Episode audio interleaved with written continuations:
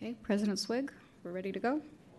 Okay, good evening and welcome to the September 14th, 2022 hybrid meeting of the San Francisco Board of Appeals. President Rick Swig will be the presiding officer tonight, and he is joined by Vice President Jose Lopez, Commissioner Alex Lemberg, and Commissioner John Trasviña.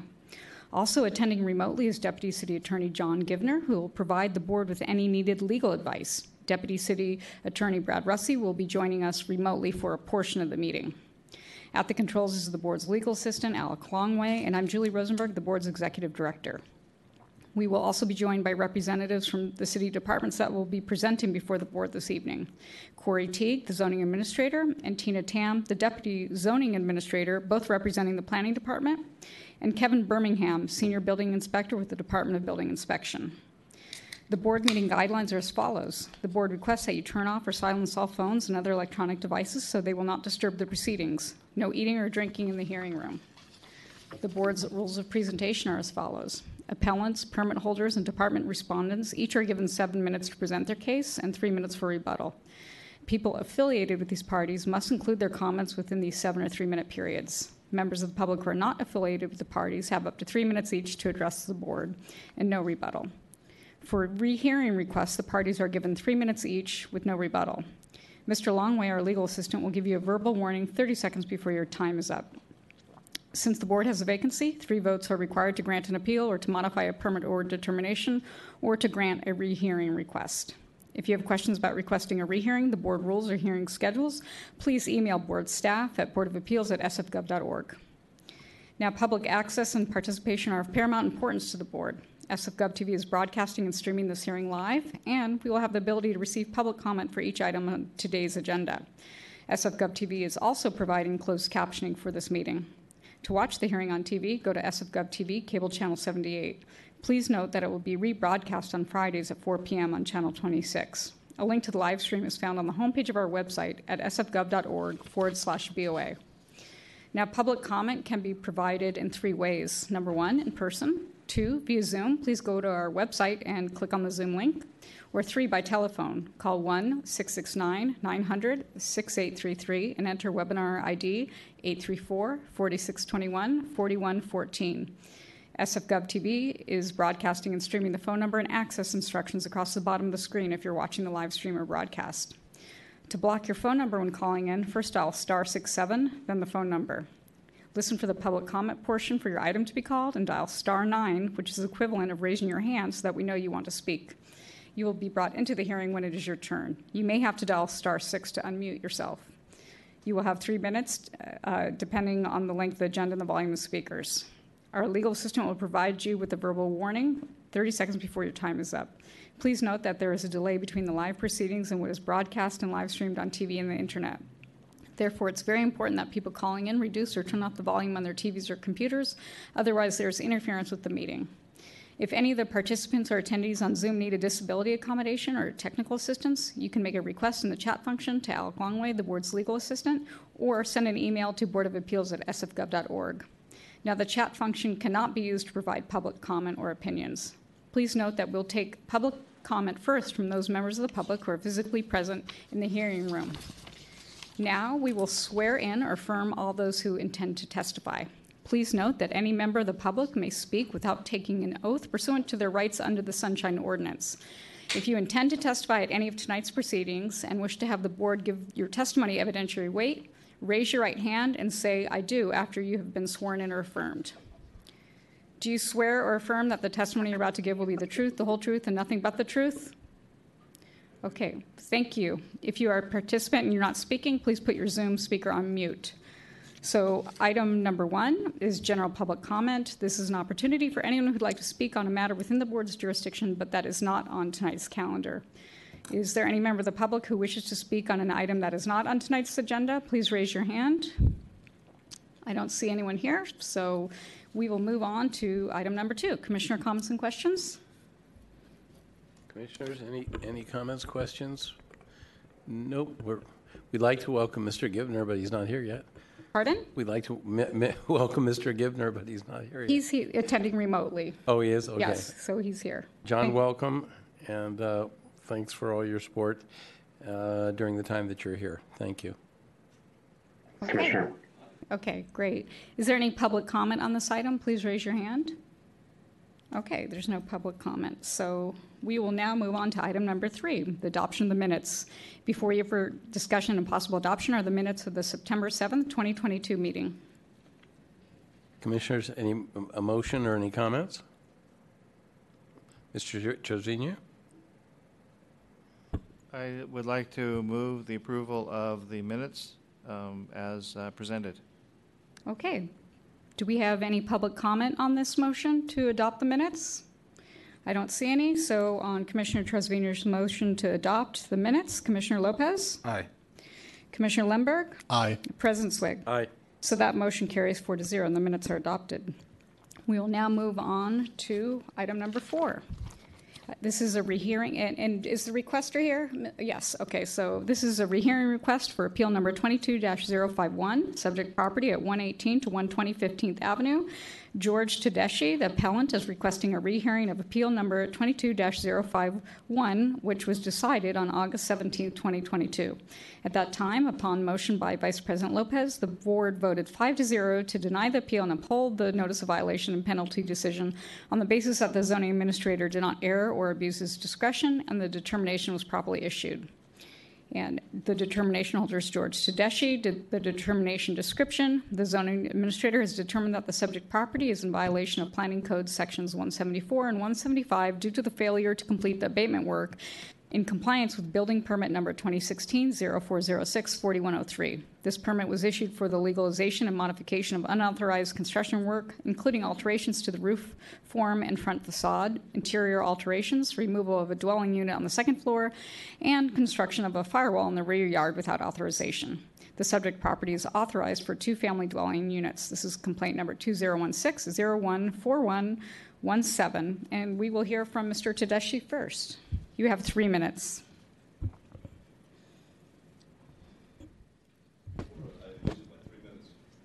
These minutes recorded? Can I get a copy of the, of the minutes? Yes, this is being video recorded right are now. recorded, so I could get copies of the minutes from last time and this time? Oh, yes. mhm. Okay, very good. And, um, and then also I have a question. Well, sir, this is your time to present. Do you have a Oh, well, procedural what is your- question right what- now? Are, you- are you able to overturn uh, planning department individuals? At, at this point, the rehearing request, as previously explained, Okay. is for you Well, to determine. what- I'm trying to answer your question. Oh. Can you please hold on? Uh, at this point, you're we're, you're you're making a request to rehear the matter, and Yes. you at this hearing you need to establish that there's new evidence or manifest injustice. Okay. uh, Well, would- I I believe I'm subject to manifest injustice. okay, so let's start your presentation. And we'll start that way. Okay.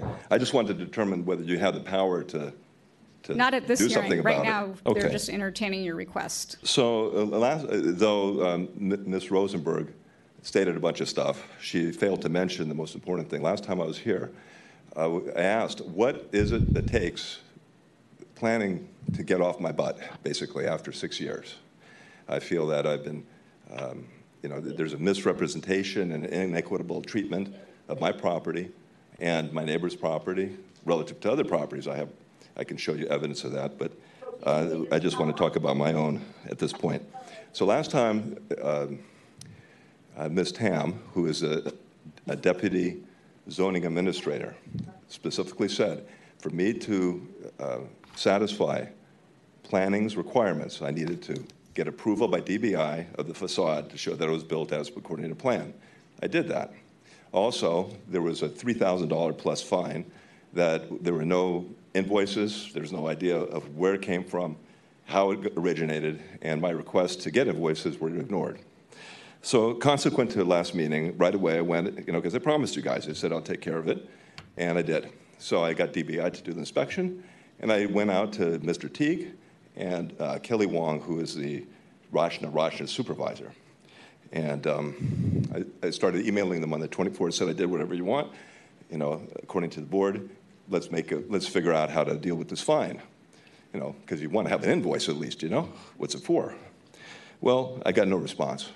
So as the time went on, and I got 10 days to appeal this thing. So on the 26th, it turns out I, I paid my 150 bucks, and now I'm here. It was only six days later that Teague gives me an email. He says, "Oh man, let's work it out." And, um, and Wong comes back and she says, Well, you know, she had no idea what Tina Tam told you guys. And she's a deputy zoning administrator. And so she comes up she says, I still want to be your mother. I still want to keep you on, on this indefinite, you know, fine, uh, you know, it's just a bunch of indefinite, never ending bunch of fines and penalties by a department that has nothing to do with building department. I have no problem with building department. All my permits in order. I have my plumbing passed, and electrical passed. I'm waiting for appliances. I know what to do. But I don't need planning on my ass, especially since I've done everything they wanted. The zoning administrator can tell you what she wants and then have it totally overturned 30 seconds. by you know, individuals who are unelected bureaucrats. You know, what power do you guys got? So I'm here to ask for justice, a reconsideration of this thing. And, you know, uh, oh, by the way, to alleviate all this kind of negotiations of the fine, we paid the fine. So there's no problem with the fine. I did what was said. I have proof right here. I can show it to you on the, I don't know, over here. You want to see it? I think in, in my. You can show it on the overhead, but Okay, you're so- actually, Your, your time is up. Thank you. yeah. So would you like to see that I've done whatever you guys want? Yes, I'd like to make you comfortable, and I'd like to see, uh, I'd like to see the Can we see uh, the overhead, please? receipt, please, on the overhead. Okay, thank you. So here's my job card. There's the job card. There's the 2016, et cetera, ending in 4103. That's the uh, permit in violation. Here's the sign off, right there, showing that this building, there's the facade, complies with this picture. See, there's the picture. That is the approved, see, there's approval, there's the picture. The building inspector said it complies. It did what was asked. And I never get off the hook. When is this thing gonna end? Why do I have to deal with pl- planning when they're a whole different department for building? Okay, we're- we'll hear from That's planning now, but we do have a question from Commissioner Lemberg.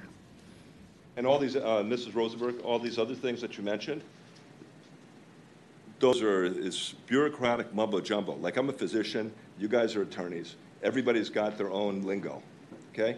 Planning has their own lingo. Okay. Most people don't know. the Thank you. lingo, Thank you. Thank okay? you. Thank you. Mr. Lemberg has a question for you, and then I'll have a question for you. Thank you. I do. Um, I, Mr. Tedeschi, I, I want to ask because the standard in front of us for to grant a rehearing is uh, either new evidence or manifest injustice. Um, what what are you presenting that's new, if anything? What's, what's new is the following, is that you're a deliberative body to which the public can go to for justice. And either you have the power to do something about it the, for the public, who has no other place to go other than go to the courts, okay? And then when you make a determination that I, as a public, you know, individual, need to do this and that, and I, and I accomplish those goals, and I do my part, and I'm still not let off the hook, how come they can make the rules and change them whenever they want, and you guys don't have any power? So either you can do it or you can't do it, you know? Well, the, the question isn't whether we have the ability to do it. I, we do. That's You do? uh, Okay, but fantastic. that doesn't answer my question. My question is, what are you presenting to us that is new? What's new is, is that the facade was signed off by DBI, and the fine was paid in total. And if you've checked the emails from Kelly Wong, Rashna Rasha supervisor in the, they're in the code enforcement part. Uh, I could read you the email if you'd like, I could put it up on the board, but essentially it says, we're never gonna let you off the hook until DBI, a whole nother department, comes out and totally gives you clearance. And then maybe we'll do it, maybe we won't. Maybe we'll do it, maybe we won't. Maybe we'll find you more. Everything's open. No Okay. receipts, no nothing, no invoices. So follow-up You know? question then. Yeah. If you've paid the fine and DBI has signed off on the property, what are you even attempting to have reheard? By this I, I want to manifest injustice. You know, you as a deliberative body told me the rules, I followed them. Okay? Mm-hmm. Last time I was here, Tina Tam, Deputy Zoning Director, has two master's degrees and knows how to talk the talk. She says, do this, and you're fine. And then the next thing is, is was the issue of non-invoiced billing of over $3,000. And rather than discuss that, knowing that there was no response from either the Chief Zoning Administrator, Terry um, uh, Teague, and, uh, and Mrs. Wong, or Miss Wong, you know, uh, we paid it just to be done with it. Her response is, you paid the first part of it, but we don't know how much more is going to be. I can read you the email. It's crazy. You know, we- we're in a country where the President of the United States comes out on Memorial Day like a tin pot dictator saying half of America is his enemy. Crazy times.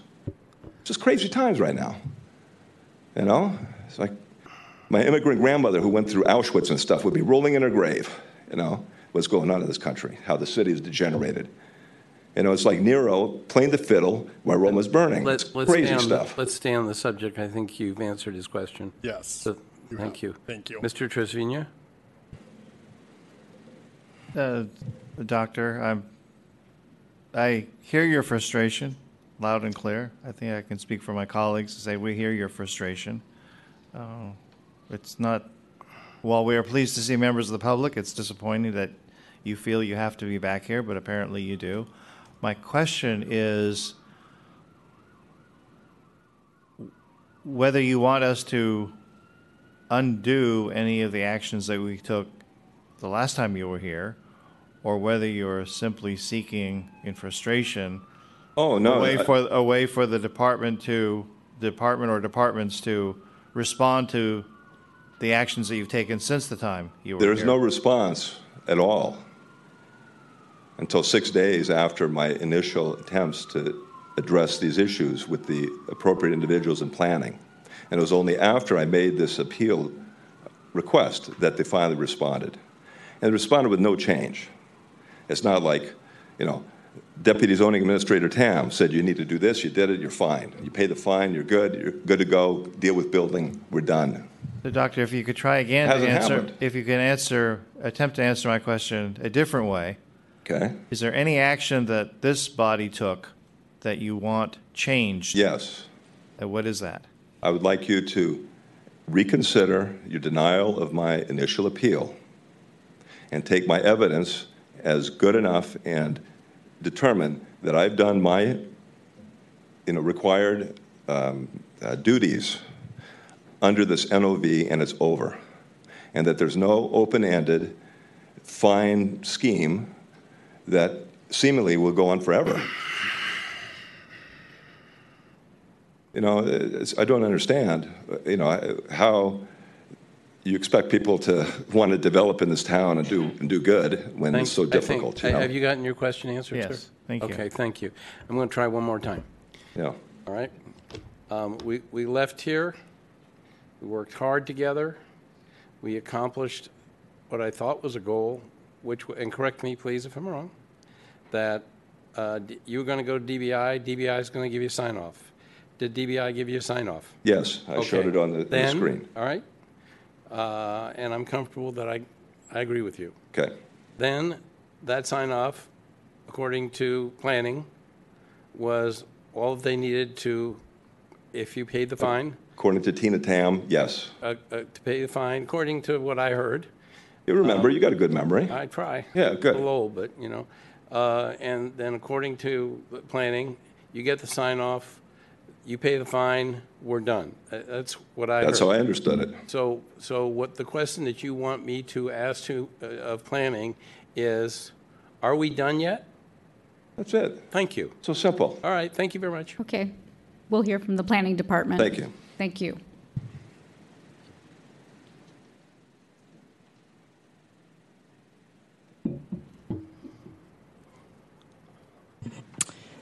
Good evening, President Swig, Vice President Lopez, members of the board. I'm Tina Tam, Deputy Zoning Administrator.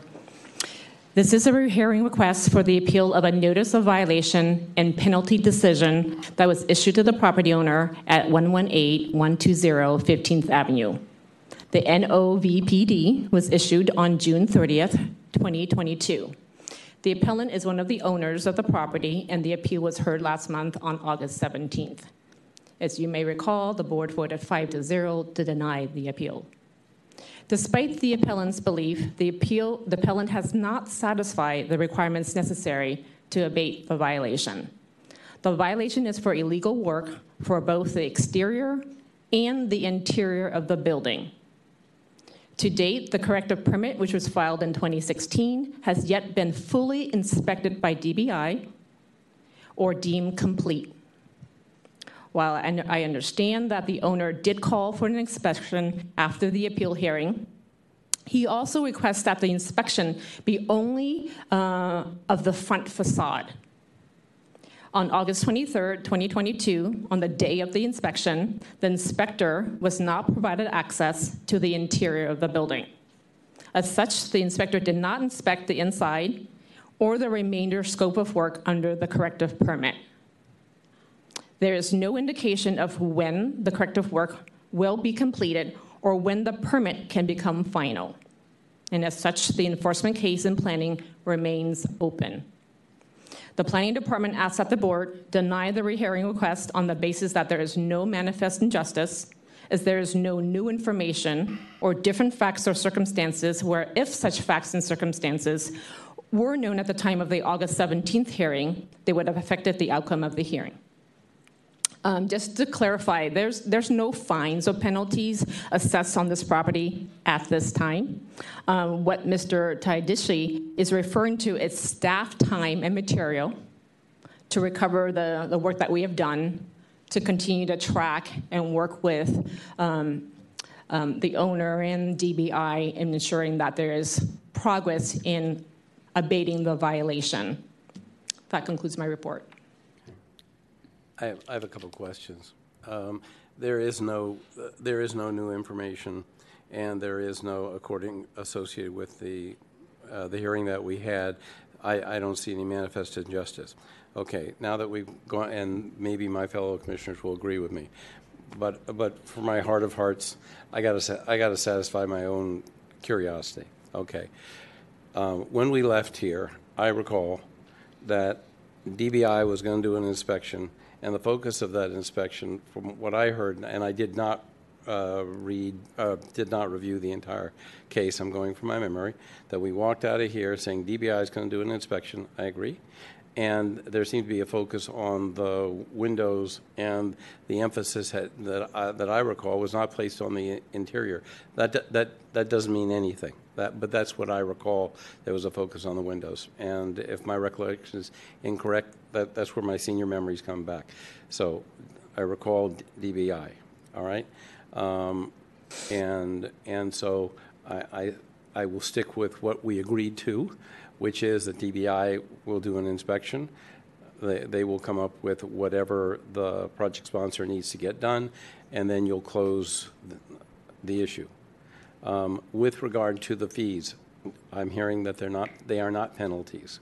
Thank you very much for that information. They are not, they are not, they are not penalties, they're not fines, correct? Yes. They are staff time. Is there a possibility, so, that, and this has nothing to do with the case in, in whether we're going to move this, rehear this, because I, I, I stated my point of view at this point. But uh, just for my information for the to help the psyche of the unsatisfaction of, of our customer who is a member of the citizenry of San Francisco, is there an invoice, backup, staff time that you can provide him, please, to give him the satisfaction that his $3,000 is actually going, he can reconcile to, to staff time and hours, please? Can that be done for him? Please? Yes, thank you for the question. Um, my recollection of the hearing on August 17th is that the inspection should take place uh, for the corrective permit. And that corrective permit covers a lot of scope of work. Okay. And I think Julie was very Uh, I'm not- clear with I'm not going to argue. all the with you. different types of illegal work that was done that needs to be inspected. Yeah. The window is just one, one aspect of this permit. Okay. Um, In terms of the, um, the billing invoice of time and material, we do have a- an invoice um, for all the charges we are required. Everybody in the planning department um, are required to go ahead and count for every 15 minutes of time that we spent on any particular case, and we're be happy to print that out for him. I, I, I, I appreciate that you probably do. I appreciate that you will make that available to the gentleman so that at least the satisfaction of the ability to reconcile his payment to a bill will be there. So, and thank you for the clarification of the, the inspection, and I hope the inspection is done quickly and that you are able to resolve your issues with the project sponsor. Okay? Thank you. Okay, thank you. Thank you. We will now hear from the Department of Building Inspection. Good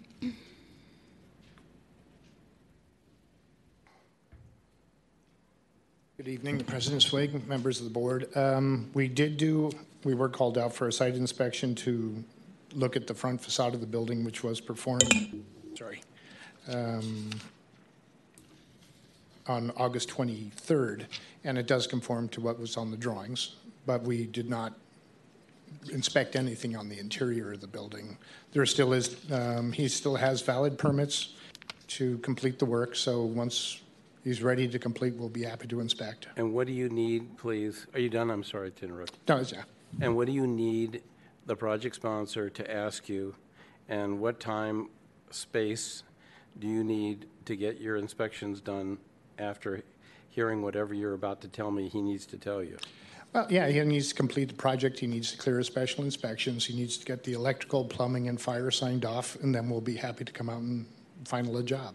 Great, uh, thank you very much. I'm Thank you. We have it on, we have clarity on that. Okay, thank you. Is there any public comment on this item? Please raise your hand. Okay, I don't see any public comments, so Commissioners, this matter is submitted. Uh, Commissioners, um, I made my point. I see no new evidence. I see frustration, but that's not part of the, the deal. I don't see uh, manifest injustice. What I see is the inability of, uh, you, you like communication, Mr. Trevino. What I see is the inability of, of two parties to have a clear communication with each other. What I've attempted to do tonight is, is open those conduits of communication and be very clear as to what the project sponsor has to tell DBI and get in return. I hope that was clear. It was clear to me. And we've also resolved the issue of the, the payment.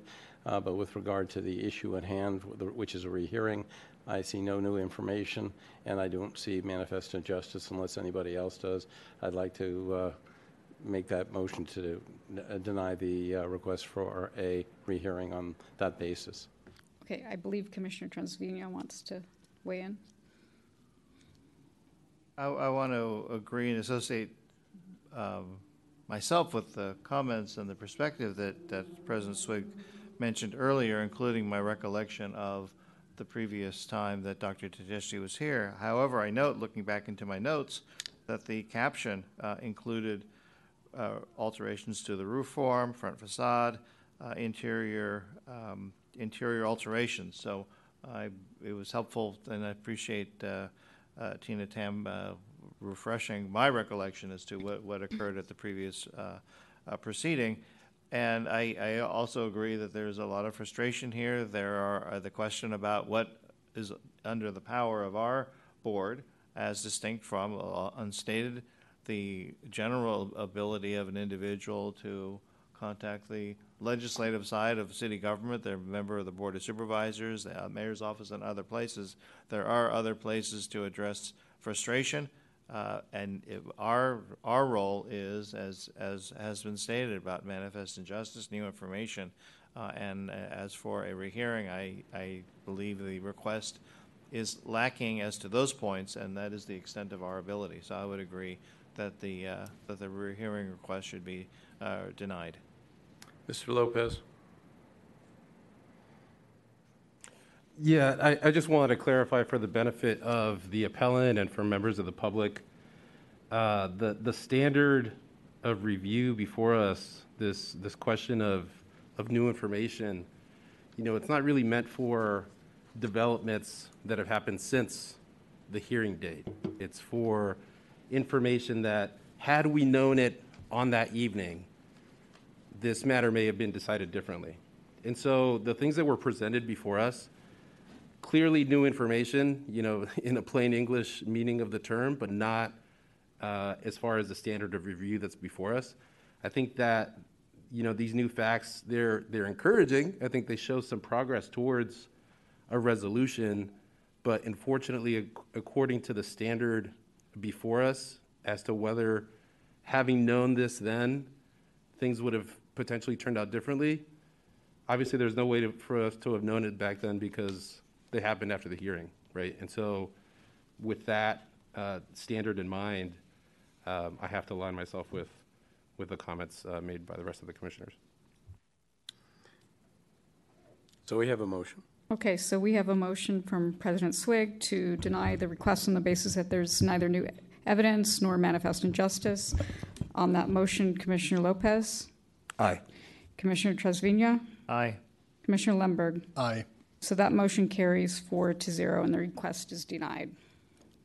So we are now moving on to item number five. This is appeal number 22-059, Mejia Puco versus Department of Building Inspection, subject property 3621 Divisadero Street, appealing the issuance on August 5th, 2022 to Shelley and Tony Meneghetti of an alteration permit, revision to permit application number 2022-0608-5840, legalize existing one-hour rated window at Lightwell, an infill interior window frame with wood framing and 5/8-inch Type X gypsum board to comply with notice of violation number 2022-890-28. And this is permit number 2022-0726-9306. And we will hear from the appellant first, and I believe she is attending remotely. Ms. Pucco, you have seven minutes. Can you hear me? I, yes, we can hear you, and we can see you as well. Share my screen. Bear with me for two seconds. Okay?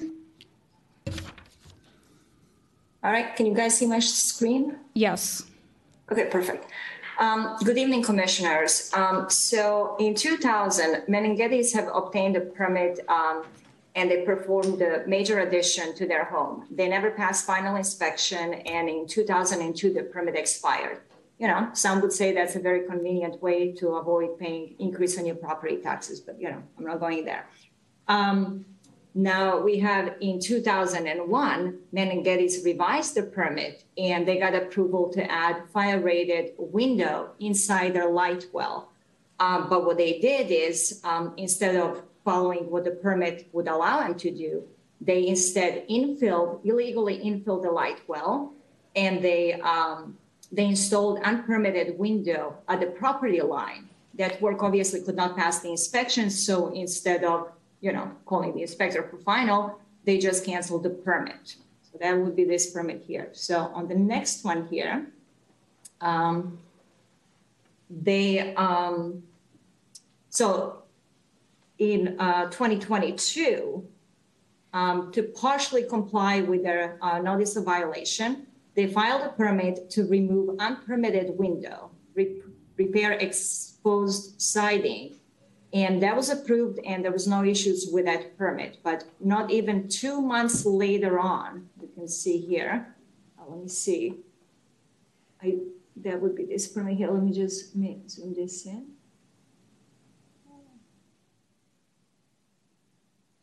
So not even two months later they filed to revise that initial permit that was approved so now on this one here they're legalizing um, one hour rated window and they infilling interior window frame. So unfortunately, they didn't um, supply any drawings. So I'm to have to go by what I have um, as, a, as a hand sketches. So the approved permit, which I have no issues with, is to infill this, um, remove and infill this unpermitted uh, window. And then here would be to uh, infill this siding to match existing color and the materials.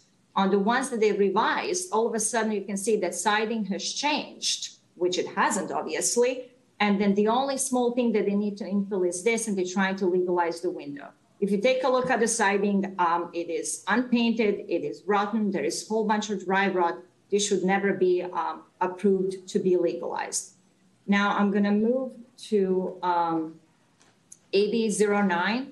And AB 09 states that any building, any adjoining building that contains our occupancy uh, shall not be, if they have any opening, shall not be located closer than six feet in any directions of the opening of the adjoining building. And if you take a look here at our So there is an opening where our window is and their um, window that they're trying to legalize. We're barely two and a half feet away from each other. Based on AB 09, this should never pass um, approval and should never be given permit. But the only reason why that happened is because they did not uh, showcase the conditions between those two adjoining buildings. So the planning and the planner who actually approved this permit would have no idea that that is what's going on and there's any issues um, between those two openings.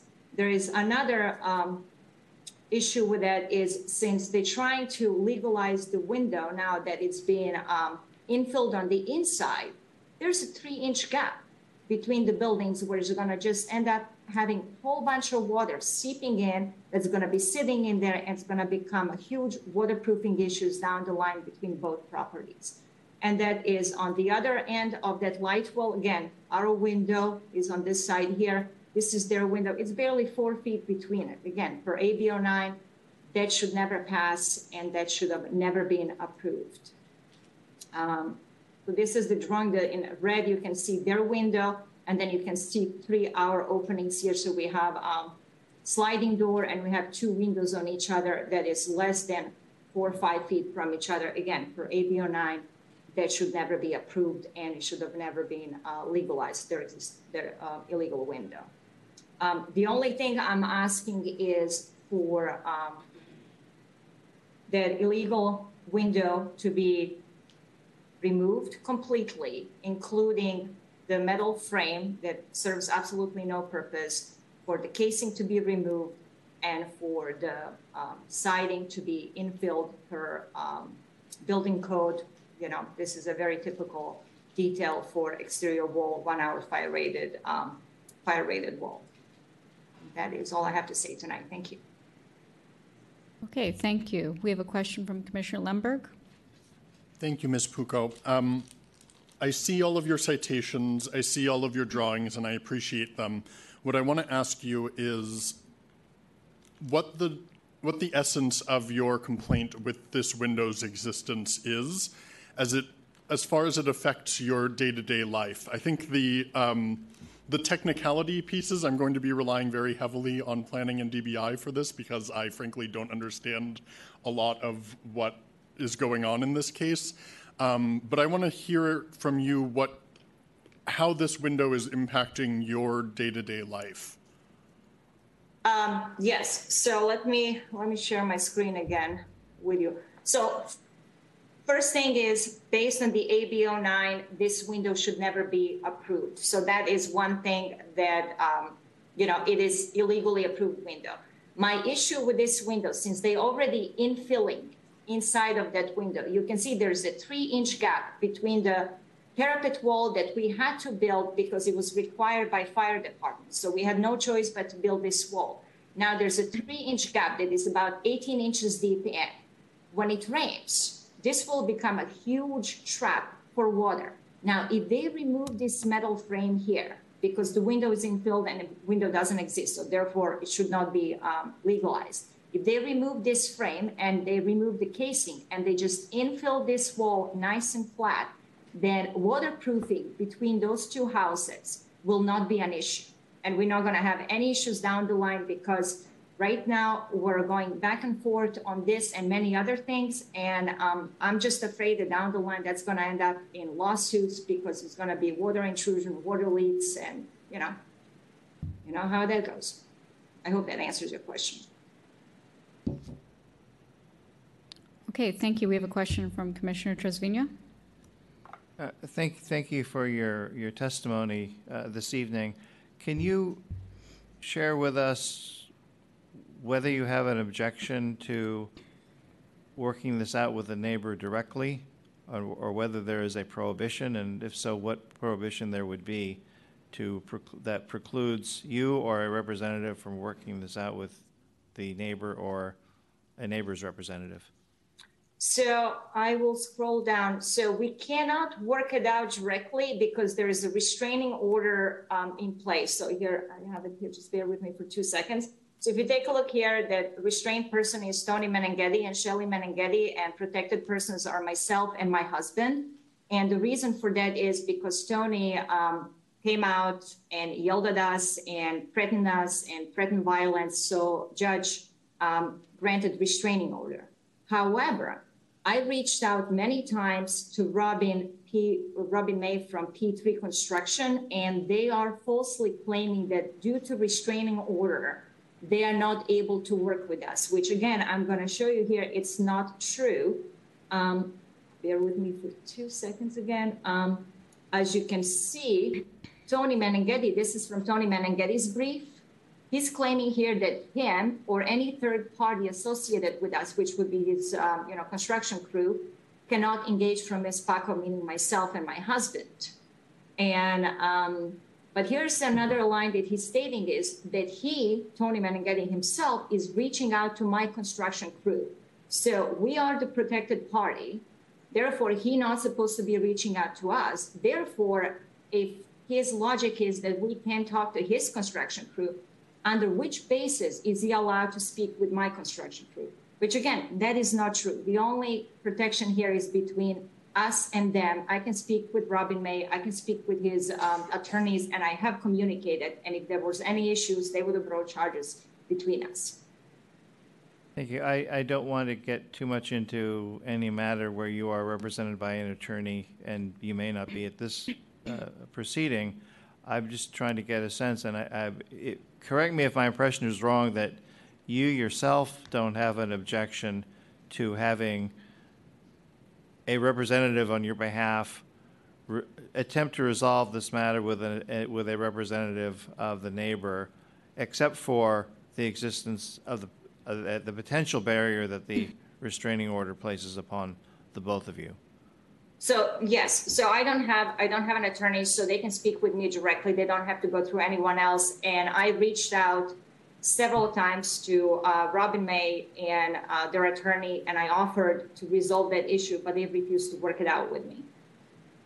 Thank you. I'll be asking the, the, uh, the neighbors this, the same question, uh, because I, I do, as noted, believe in communication, and I'm not sure whether we're the best body through which to have these communications. Perhaps, perhaps we are, uh, but if there's other ways to explore a resolution of this, I'm looking for that. Thank you. You're welcome. Thank you. We will now hear from the permit holders, and I believe their contractor, Robin May, is representing them. Welcome, Ms. May. You have seven minutes. You're on mute. There we go. Can you hear me now? Yes. Wonderful. Um, I am working with the Menenghettis on this project, and I'm here to speak on their behalf. Um, Tony and Shelley have lived in their home at 3621 Divisadero for 26 years, and they would pe- prefer to be here to participate personally, but given the litigation against them and on their attorney's advice, they cannot be present for this hearing. Um, I would like to point out that part of the, this appeal applies to permit number 2022 0726 936, which relates solely to the window and not to the current siting issues on the project. Um, as mentioned in the brief from my clients that was submitted to your panel, um, DBI issued a permit for us to resolve an NOV by infilling the window from the interior. It's a former non-opening sealed steam, uh, steel frame, one hour fire rated light well window with, so that we didn't have to have any communication or access from the neighbor. Um, per section 6A.2 of the court ordered restraining order, any third party, anyone related to the Menenghettis is prohibited from communicating with the owners of 3627 Divisadero, regardless of if they give a permission to do so or if they invite conversation. The restraining order that is in place prohibits anyone related to the Menenghettis from communicating with them. Um, after receiving the, the permit for the work, we completed the work, leaving the existing steel frame in place. Following the completion of the work, an appeal was filed. In short, there is no opening. Um, and as the interior portion of the window has been filled in accordance with the permit issued. In the brief, the complainant discusses challenges in sealing between the form, the window and their recently constructed pony wall that covers 40% of the window. Um, my experience is that this, you know, this, this won't be a problem. and I'm not concerned about the waterproofing. So in addition, as our meeting uh, in response, we mentioned that the owner of 3627 had proposed in an email on March 8, 2022 to the Meneghetti's owners that they might seek a permit to extend the existing pony wall an additional three to four feet higher. We think it's a great idea. The Meneghettis will have no objection whatsoever should the owner of 3627 want to increase the height of the pony wall. That will give them control over what they're looking at and resolve other issues. Um, the other issue discuss, discussed in complaint is completely separate from this permit, as I have mission, mentioned. Given the ongoing litigation, we are not able to inspect the area and determine whether there is an issue or not related to uh, the siding. And importantly, if there is an issue, whether it was caused by the demolition of the second floor of 3627 Divisadero. Uh, the 2001 permits and construction did not encroach on the area, which has now been exposed. The cutout siding was not part of any work that has been done uh, at 3621 Divisadero. Um, so it, it's possible that the exposed siding is the result of the demolition at 3627, and we will address this once the litigation is resolved. Um, you know, we respectfully ask for your consideration, allowing my clients approved permit and completed infill to stand. Thank you. Thank you. Any, any questions? Okay, we will now hear from the Planning Department.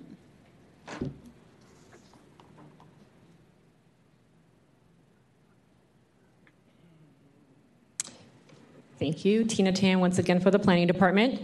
3621 Divisadero Street is a single family dwelling in the RH3 zoning district. Constructed in 1927, the property is a potential historic resource. The permit filed in July 26, 2022, amends an earlier permit that was filed on June 8, 2022. Whereas the June permit called for the removal of the existing property line window, the July permit, which is the permit before the board tonight, called for the retention of the property line window and infilling the window from the inside. The appellant, Ms. Puco, um, um, resides at 3627 Divisadero, which is um, the property directly to the west, and um, this particular property line windows faces onto her existing light well. Ms. Puco's preference is to have the property line window entirely removed, including the window sash and frame, and not just be infilled from the inside. She cited concerns about water intrusions and inadequate waterproofing for the window. And then she further states that um, there's a conflict between um, the window and DBI's administrative bulletin, AB 009, and that there is not enough separation between the property line windows um, and her property. While the June permit did trigger planning department's review, as it included removal of the window, the July permit did not. As such, planning was not a party to the review of the July permit. With that, I'll turn over the presentation to DBI Inspector Kevin Birmingham to provide an overview of the building code. Um, um, we haven't had a property line window, what, for about a year and a half? Something like that? We used to, property line windows are special opportunities, folks. I'm speaking to my fellow commissioners, all of whom are new to the, to the process. Could you give us a brief tutorial on uh, property line windows? Um, Can you deal with things like, mm, you know, uh, what is the risk of having a property line window? And when there is new construction, what quite often is the issue raised with a property line window? And then um, what can planning ask to be done to mitigate um, the situation with a property line window when, uh, when, when the subject arises in case of a, of a construction next door? Thank you. From, from the planning code perspective, there isn't any um, provisions that limit property line windows. That's more of a building, building department, building code um, question. Um, But in terms of a new property line window, we would look at possible concerns and issues over privacy, Okay. residential design guidelines. So all the questions that I just asked really should be directed to, to building. And mo- most, most importantly, uh, I think the, the thing, the thing is, uh, when you build a property line window, maybe building can answer, that, when you build a property line window, uh, what is your, what is your risk?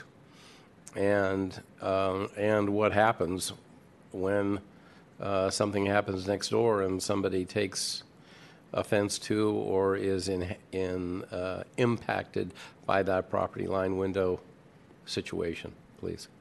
Thank you.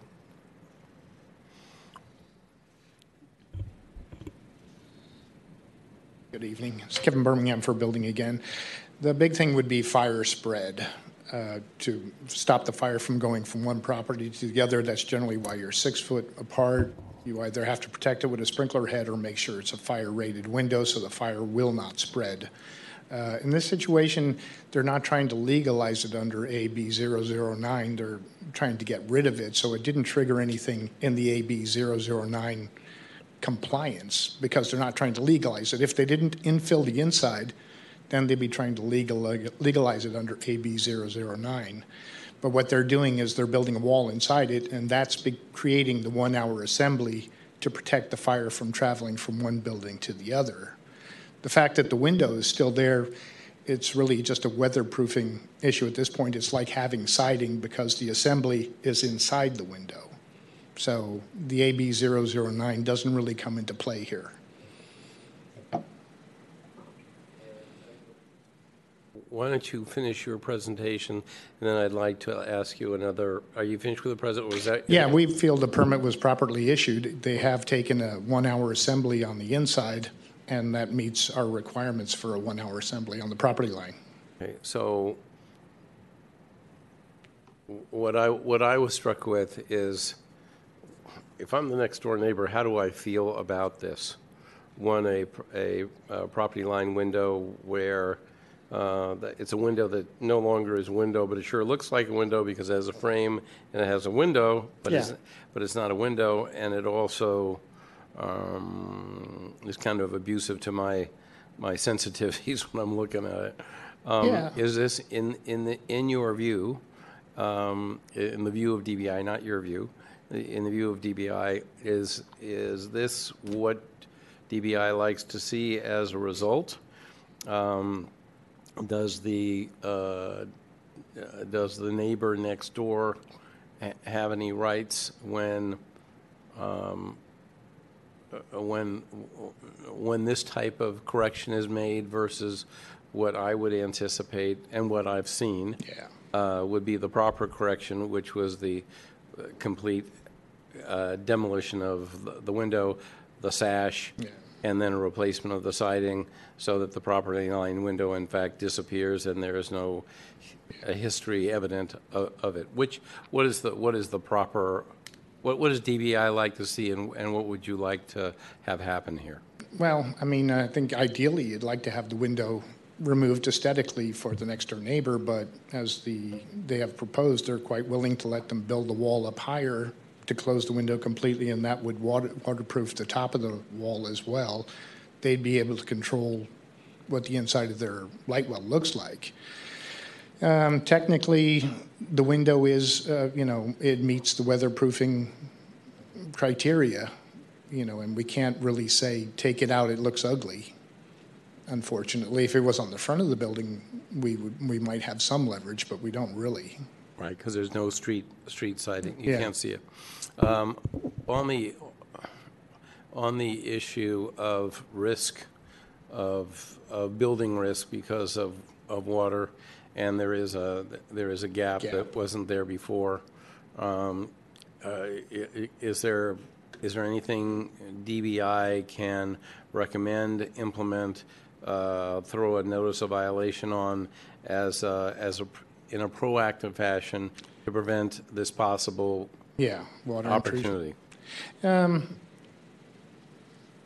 it's a v- really vague area because it's sealing between two houses, which, you know, you come across the same thing up at the roof line or in the front of the building. Technically, you shouldn't seal it off because it's not your property. Um, we can say we want to see a weatherproofing detail for that area.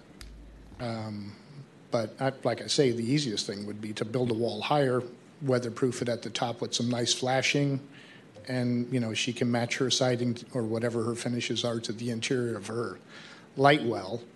I'm not sure why they didn't take out the window and just recite it, but this was, you know, it is a valid permit. It is a one-hour assembly.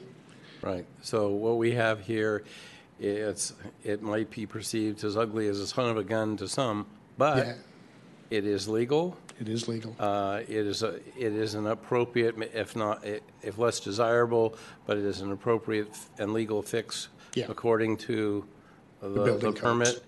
And, uh, and even if a- a complaint were filed, you would not support it with a notice of violation? No. At this point? Not at this point. Okay, thank you very much. Thank you for all these clarifications. I, um, I just want to clarify a few more things because I, I, I, I thought I heard you say that they, the permit was not for legalization, but the permit what is in front of us most certainly is for legalization of this window, as Ms. Tam stated. No, it's, it's to infill the window. If they wanted to leave the window with no wall on the back side and leave it as an open window for light, then it would need to be approved under AB 009. They're infilling the window. I mean, it, I'm just going to read the permit here. It says revision to permit number to legalize one-hour rated window at Lightwell and infill interior window frame with wood framing and 5/8 inch type gypsum board to comply with Yeah. the NOV. What, what's the difference between those two things? Are, are those two separate actions, the um, infill and legalizing, or is it two sides of the same They, coin? I think they misworded it slightly. They, they should have said leave the one-hour window in place and create the one-hour assembly besi- behind it. They're not, if they were leaving it as a window and not creating the one-hour barrier behind it, then they would need to go through AB 009. But since they're infilling and creating the one-hour rated assembly behind it, they're not technically legalizing. Okay, so creating this one-hour assembly behind the window does legalize it in that it makes it up to code? It makes it as, yeah, it, it lets them use the window as an exterior element in the one-hour assembly. Okay, It's as if it was siding. It might be ugly, but it is legal. okay. Thank you. Yeah, it's a strange thing. Okay, thank you. I don't think we have any other questions at this time. We are now moving on to public comment. Is there anyone here to provide public comment? Please raise your hand. I don't see any public comment, so we will move on to rebuttal. Ms. Pucco, you have three minutes. Is it possible for me to ask the question to um, DBI? At this point, you're addressing the board. You have three minutes. Got it. Well, um, again, I will, I will just reinstate what I said already, and I'm going to share my screen. Um, The permit does state to legalize one-hour rated window. And based on AB 009, that would not be allowed. Um, Robin May has made a statement that Menenghetti's would not have an issue with um, having us build a wall, but that is that is a, such a grossly misrepresented statement because um, there's an email that we sent out. So my husband James Smith sent an email out uh, to Sharon Nagel, who forwarded to uh, and it says that Tony Menenghetti spoke with Foreman and told him to build a wall all the way up to Menenghetti's house. So we considered that because they did approach our um, contractor and they did propose that. We followed up on it, and this is Sharon Nagel's response. The Menenghettis do not wish to make any changes to Lightwell. So we tried it when we were in the process of actually uh, framing the house. They approached our foreman. We tried to ask if they would be willing to do this, and they said, never mind. Again, I feel strongly, and I really wish that um, DBI would consider our concerns because to have a permit that is completely to remove the window and then all of a sudden they revise the permit without involving planning department, it is just very nice little loophole that Robin May was able to find and get permit revised and um, legalize window that has been uh, completely illegally the light well infilled and window placed in there, and now it's causing issue for waterproofing. And um, I mean, you see these images here, their plywood is completely rotten. I don't know how else to say it. Um, and and for them to say that they are unable to see, that is absolutely not true because they can go on top of their building and they can see their plywood is rotten. And this is a great opportunity for them to fix the house because we're willing to grant maxes. So that is all I have to say. Thank you again, everyone, for your time. I have- a question. Yes. Um, Do you under, I want to make it clear, uh, I, I want to make clear that I'm, I'm, I I am, uh, I share, I I share your personal taste with regard to what might be a better aesthetic condition, but are- is it clear to you uh, that what DBI just said, that it is a completely legal construction, uh, despite the fact that um, it is not, it may not be aesthetically pleasing to yourselves or myself or anybody else? Are are you clear on that subject? I am I am completely clear on infill being one hour fire rated and being completely legal by the code. What I'm not clear on why the revision permit is allowing window to be legalized when AB 009 does not allow that. That's the part that I am not clear on. Okay, I'm gonna, I'm gonna ask DBI when it's his time for rebuttal uh, to um, make that clearer uh, to you.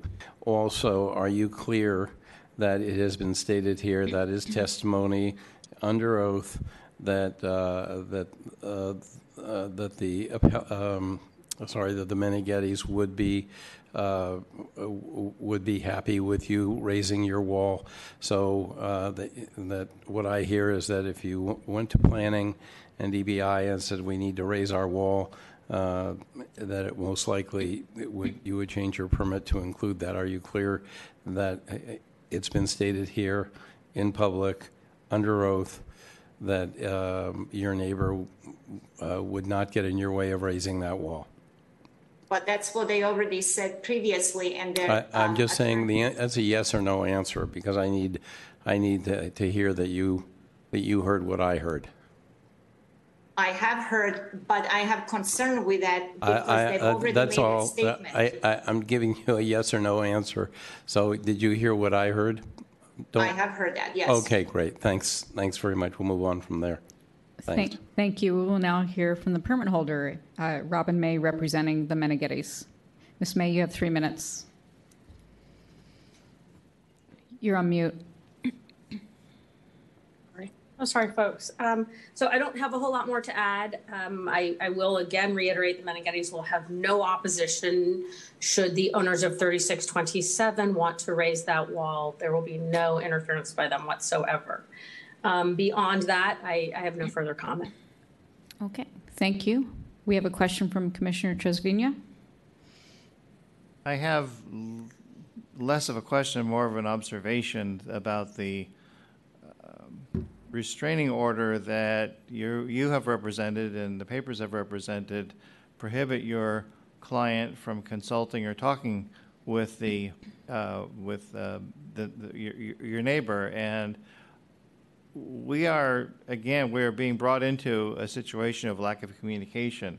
And if in fact that court order does say what it says, or your, or the attorneys uh, for your client uh, represent that there's an absolute bar of communication, it would help to have had that presented to us, or that attorney to be here, uh, because we are being, in a sense, used in a, in a role that is not uh, perfectly uh, suited for our, our role, and a lot of this could have been resolved had there been uh, a, a, a, a willingness to resolve it among, uh, be- be- between, between the two neighbors. So I, I would encourage you, back to your client and to the attorney, to see if there is a way in which uh, these matters can be resolved without the use of, of this board, uh, where, because we're, we're being asked to get into some sort of extra legal issues about the, the, the, the, the um, quality of the wall or the, or, or, or, the window. Uh, and, and, and I think it would, it would help to uh, go back and, and if you can resolve the issues and issues going forward um, uh, between yourselves. Thank you. Thank you. Commissioner Lemberg? I just want to piggyback off of what Commissioner Trasviña was just saying. Um, and I, I obviously don't know anything about the substance of this particular restraining order as it was not presented uh, before us, but I can say that I represent clients in restraining orders all the time, and I've never heard of a situation where attorneys are not allowed to talk to, uh, or attorneys or other representatives, including the uh, architect in this case, would not be allowed to talk to the other party. I've never, ever heard of anything like that. Um, I practice in San Francisco Superior all the time uh, in restraining order hearings, and uh, it does not sound right to me. So I, I do encourage you to uh, see if there are alternative options available to you so that the parties can communicate, if not directly, through their representatives. Thank you. Ms. Tam, we will now hear from the Planning Department. Did you want to add anything? Okay, DBI, please.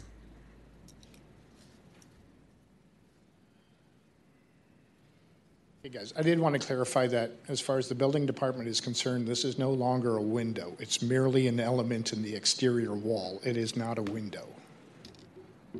It might look like a window, but as, as far as we're concerned, it is not a window. So Pres- therefore, President- it's not being legalized under AB 009. Thank you. Okay, pre- uh, O- Okay, question. could I ask you a brief question, just to allow the appellant to, some peace? Um, uh, We've, we have heard that the, uh, the folks who own the, the window, which isn't the window, Yeah. uh, have, have, uh, uh, are, will accept uh, the, the raising of the, the wall to a higher level to obscure the window is, that isn't the window. Uh, Will, will the, uh, the project sponsor, uh, sorry, will the, will the appellant have the, any problem with DBI None raising, whatsoever. raising that wall? No, Okay. we're fine. And, and what is the, does that fall under a, a Would current be a permit revision or? or just a, a doc, an, occup- uh, maybe an administrative permit to say they're raising the height of the parapet there. Okay, great. Very Simple. simple. s- Simple. over the counter. non-appealable, Yeah. or, you know, it's just really, okay. All right. That's, that's what we want to hear. Thank you. Thank you. Commissioners, this matter is submitted. All right. Um, Mr. Lopez, you want to start and then I'll finish? Yeah, I mean, I don't have, uh, I don't have much to add. I think the case is pretty clear. Ugly but legal is still legal. Um, I might add that to my LinkedIn profile. That's some words to live by. But um, uh, yeah, I'd support a, a motion to deny the appeal. Trasviña? Ba- Based on the representations from, from planning and DBI, I would also agree on, on uh, the dis- the disposition of this matter as a denial. I have nothing substantive to add and agree with my fellow commissioners. Okay. At this point, um, I I have nothing more to add other than just to make, make the appeal that this board, the Board of Appeal, often makes to neighbors in dispute. Guys, you got to live next to each other for the rest of your lives. So please try to kiss and make up. Um, What I've heard here is, yes, there's a, it looks like a window, feels like a window, but it isn't a window legally, but it is legal. And uh, so there, there are no issues there. There is an opportunity to cure um, by the appellant, which is to raise the wall. Um, We have heard from DBI that there should be no issues related to raising that wall, so there is a cure, uh, even though the the aesthetic on the other, the next door neighbor won't be fixed, and also a potential building issue related to the rotting of their own exterior wall might in fact occur. Uh, But but you've given them the opportunity, you put them on notice, they're not accepting your advice, so that's just the way it goes. Uh, But we, we on this body always try to promote harmony, a recognition that you are neighbors, and uh, we encourage you to um, do what you can to repair. And so uh, with that, um, Mr. Lopez, would you like to make the motion? Sure, I'll move to deny the appeal on the basis that the permit was properly issued. Okay, we have a motion from Commi- Vice President Lopez to deny the appeal and uphold the permit on the basis that it was properly issued. On that motion, Commissioner Trasviña, Aye. Commissioner Lemberg, Aye. President Swig. Aye. So that motion carries four to zero, and the appeal is denied. We are now moving on to item number six. This is appeal number 22-060, Lisa Gautier versus Department of Building Inspection, Planning Department approval, subject property, 95 St. Germain Avenue, appealing the issuance on July 28, 2022, to Victoria Yee of a site permit. Add elevator to front, add car lift necessitating bump up of garage, add decking, stone to the top of the garage roof. This is permit number 2015-0903-6048. And we will hear from Mr. Brian Russell, who is the attorney for the appellant. Welcome, Mr. Russell. You have seven minutes. Thank you. Good evening, members of the board. My name is Brian Russell. I'm an attorney, and I work with the law firm of Hanson Bridgett. Uh, my colleague Emily Charlie has joined us via Zoom. Emily handled the litigation uh, regarding the easement on this matter, so she can answer any questions, technical questions otherwise regarding the litigation. Uh, Lisa and Patrice Gauthier live directly adjacent to the Yee residence at 95 St. Germain Avenue. How do I show? Are they seeing this? Yes.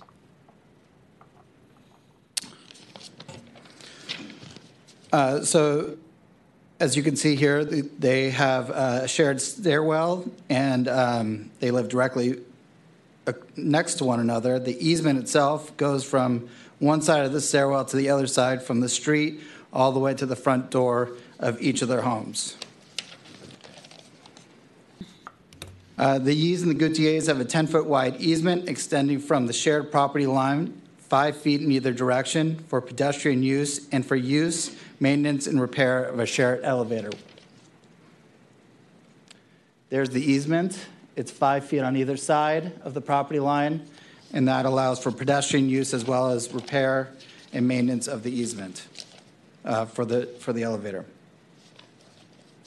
So the existence and location of the easement area is undisputed by the parties. The scope of the easement is further confirmed in the May 20th, 2020 Superior Court judgment that we provided to you.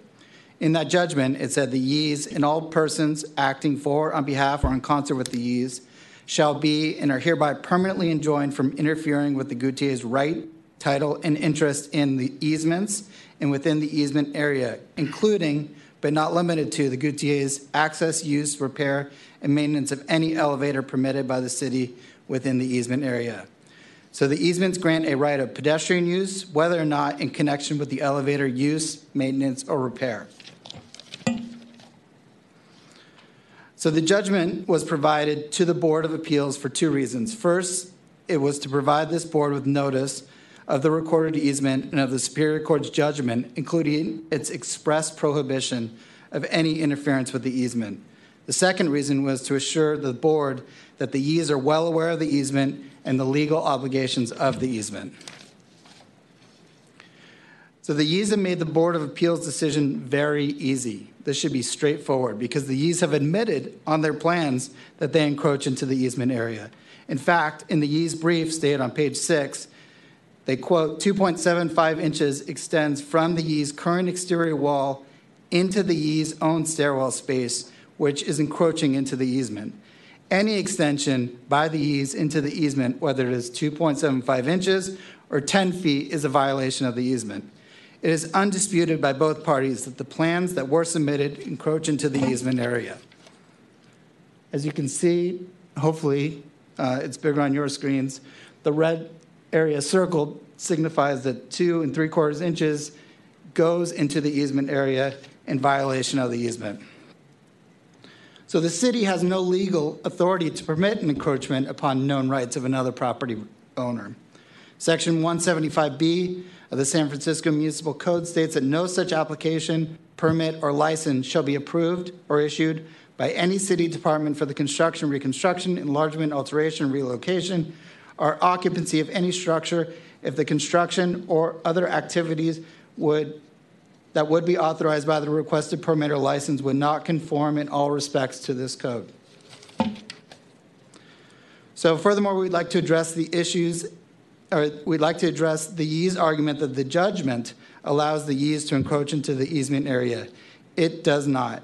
The Yees erroneously cite to a previously allowed temporary maintenance and repair equipment allowance that allows certain equipment to be within the easement area.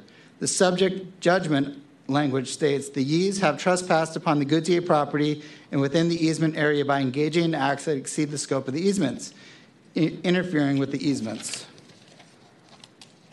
It is further ordered that the Yees and all persons acting on behalf or for in, co- in concert with the Yees shall be and hereby and permanently enjoined from trespassing or creating a nuisance by placing any item whatsoever within the easement and or spray painting or otherwise marking the easement. There are three exceptions against this prohibition. The Yees may place one doormat and four walking sticks within the two feet of the, of the door.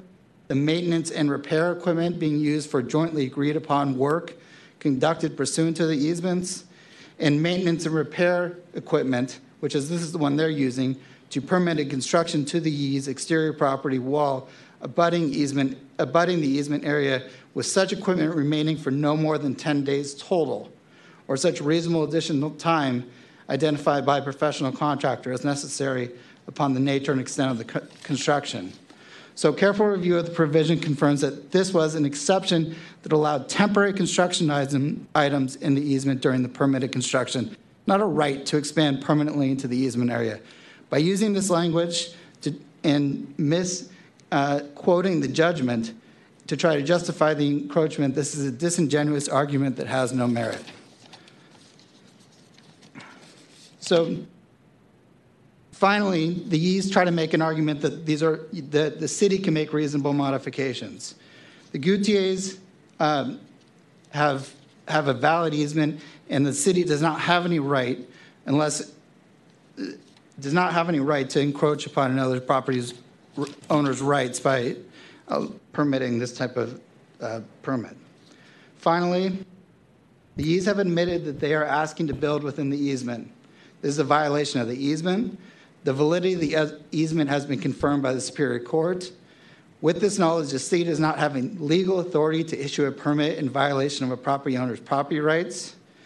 In the judgment, there is not an exception which allows the easement, the Yees to build or encroach into the easement area. And if the city issues a permit that knowingly allows the encroachment into an existing easement, this would establish a bad precedent for the city and that action by the city could be considered a legal taking.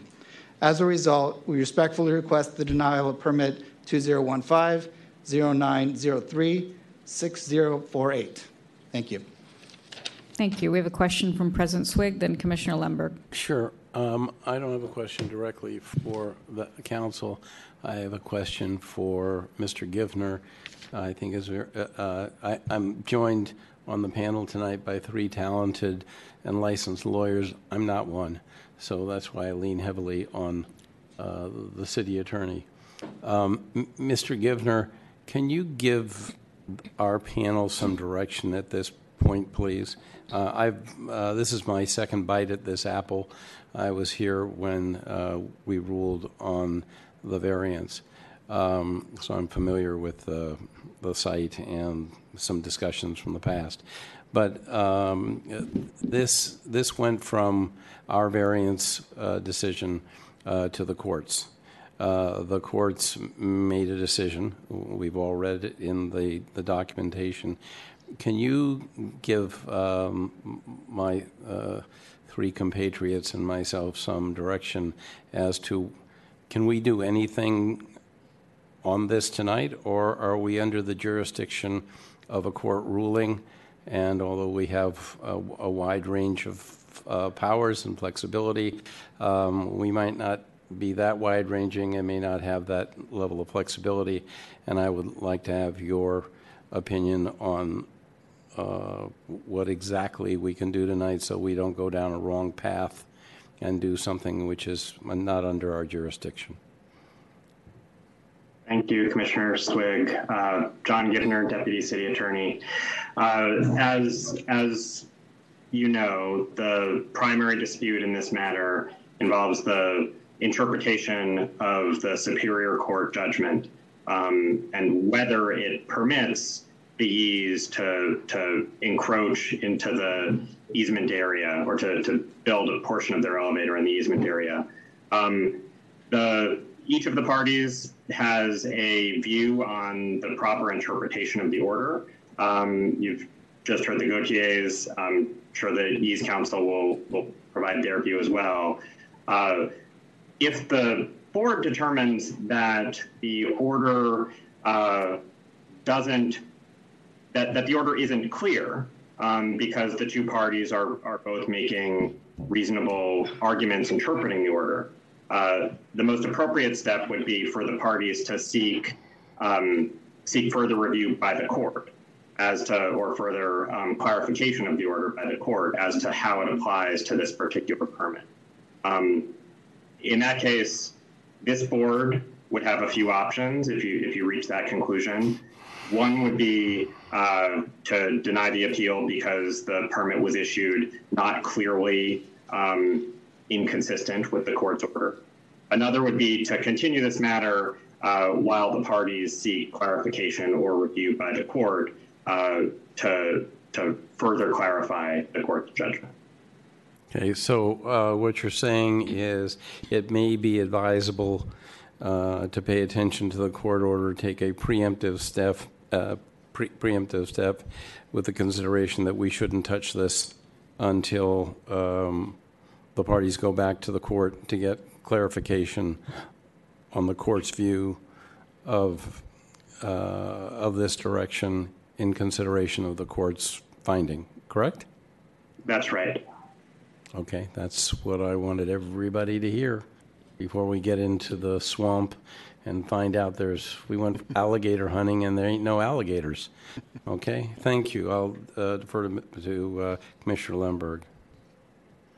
Thank you. I have a very narrow question. Was the court judgment uh, recorded? Yes, it was. Okay, thank you. Question from Vice For, President for this exact purpose, obviously, to notify all the parties, including your own, that the easement exists and it's valid and it shouldn't be violated. Thank you. Uh, yeah, my question is also for, for Mr. Givner. Are you still there? Yes. Uh, just one clarification on what uh, what you just provided us. May we issue, uh, you know, findings based on the four corners of the permit, or do we have to take into account the the order? Uh, I will say both parties agree that the, the dispute here is about is about whether the the permit is consistent with the order. Um, and as the appellant pointed out, uh, there could be issues if the if the order clearly prohibits um, construction in the easement area, uh, and the and the city allows that construction. Um, so, uh, I do think that the the court's order itself um, that the board should take it take into account and consider the court's order itself. Got it. Thank you. Okay, thank you. Commissioner Trasviña? Uh, Yes, uh, thank you, Mr. Russell. I'm, I'm not sure whether this question should be posed to you or whether to the deputy city attorney, but uh, I'll start with you. The, the easement area itself, that pre-exists the court order, correct? Yes. So, uh, To, I sorry, to, to clarify, it was issued by the previous builder. The, the original builder built both houses at the same time and created that easement at the time of construction. Um, Subsequently, the the owners that currently own the properties obviously inherited the easement because the easement runs with the land. So I, I, I, I I realize that about the easement. Is, is there a difference between the easement and the easement area? There is under the not. court order? So, and I'm, I'm wondering, now I turn to either the city attorney or to President Swig, are we able to make any determination based upon the easement area irrespective of the court order? It's a good question for the city attorney. Sure. Um, Deputy City Attorney John Givner again. Um, I think the the appellant's position is the easement, and and I, I should let the let the uh, permittee speak for themselves, but I believe the appellant's uh, position is that the easement and the easement area are the same. Um, that the the court's order did not change the parties' rights to to encroach on or build in the easement area. Um, but I believe the Yees the Yees' position is the court order did authorize uh, the Yees to build within the the um, footprint of the staircase. Well, my impression thus far, and it's always advisable to hear both sides before articulating any impression, uh, but I believe there's a possibility that we could, should we decide, um, to, we could resolve this matter even if we take the Yee's version of the court order. um, And it would be this and we would not have to really interpret, well, I guess we would be interpreting the court order, um, but it seems clear under almost any scenario um, that there seems to be only one valid interpretation of, of the easement area. Uh, Let's hear I- the, let's hear further testimony and then uh, from the other side, and then the, the rebuttal and some commentary from the, uh, the, the city departments, and we can pursue that conversation during that, during all you. all that stuff. Thank you. Mr. President. Thank you. Thank you. We will now hear from the permit holders, and I believe Ms. Sybil Rennick is the attorney representing them. Welcome. You have seven minutes. Thank you. Good, e- good evening, uh, commissioners. I appreciate uh, the questions that you've been presenting to the city attorney because I do think that that is helpful given that we have this prior court order on this. But I do want to go back to, as Commissioner Trasviña was talking about, that I'm not sure that that has to come into play as well, given that this this the permit's been issued um, and it's been approved and there we have yes we can say that we have different interpretations of a court order. Um, obviously the Yee's position is that the Gauthiers have a very unreasonable interpretation of the court order. The court order dealt with placing personal items like umbrellas, flags, cones, things like that into the easement area. It never was considered to be dealing with the, the exterior wall of the property itself needing to expand a little bit into their own stairwell area, which the court order absolutely says that these can do, um, can repair their stairs. The Gauthiers were fully aware that the Yees were going to be putting in a new elevator into their home, and this plan has been going on for years and years. And they have kind of tried to stop this along the way, fighting the variance and things that were approved along the way till we got here.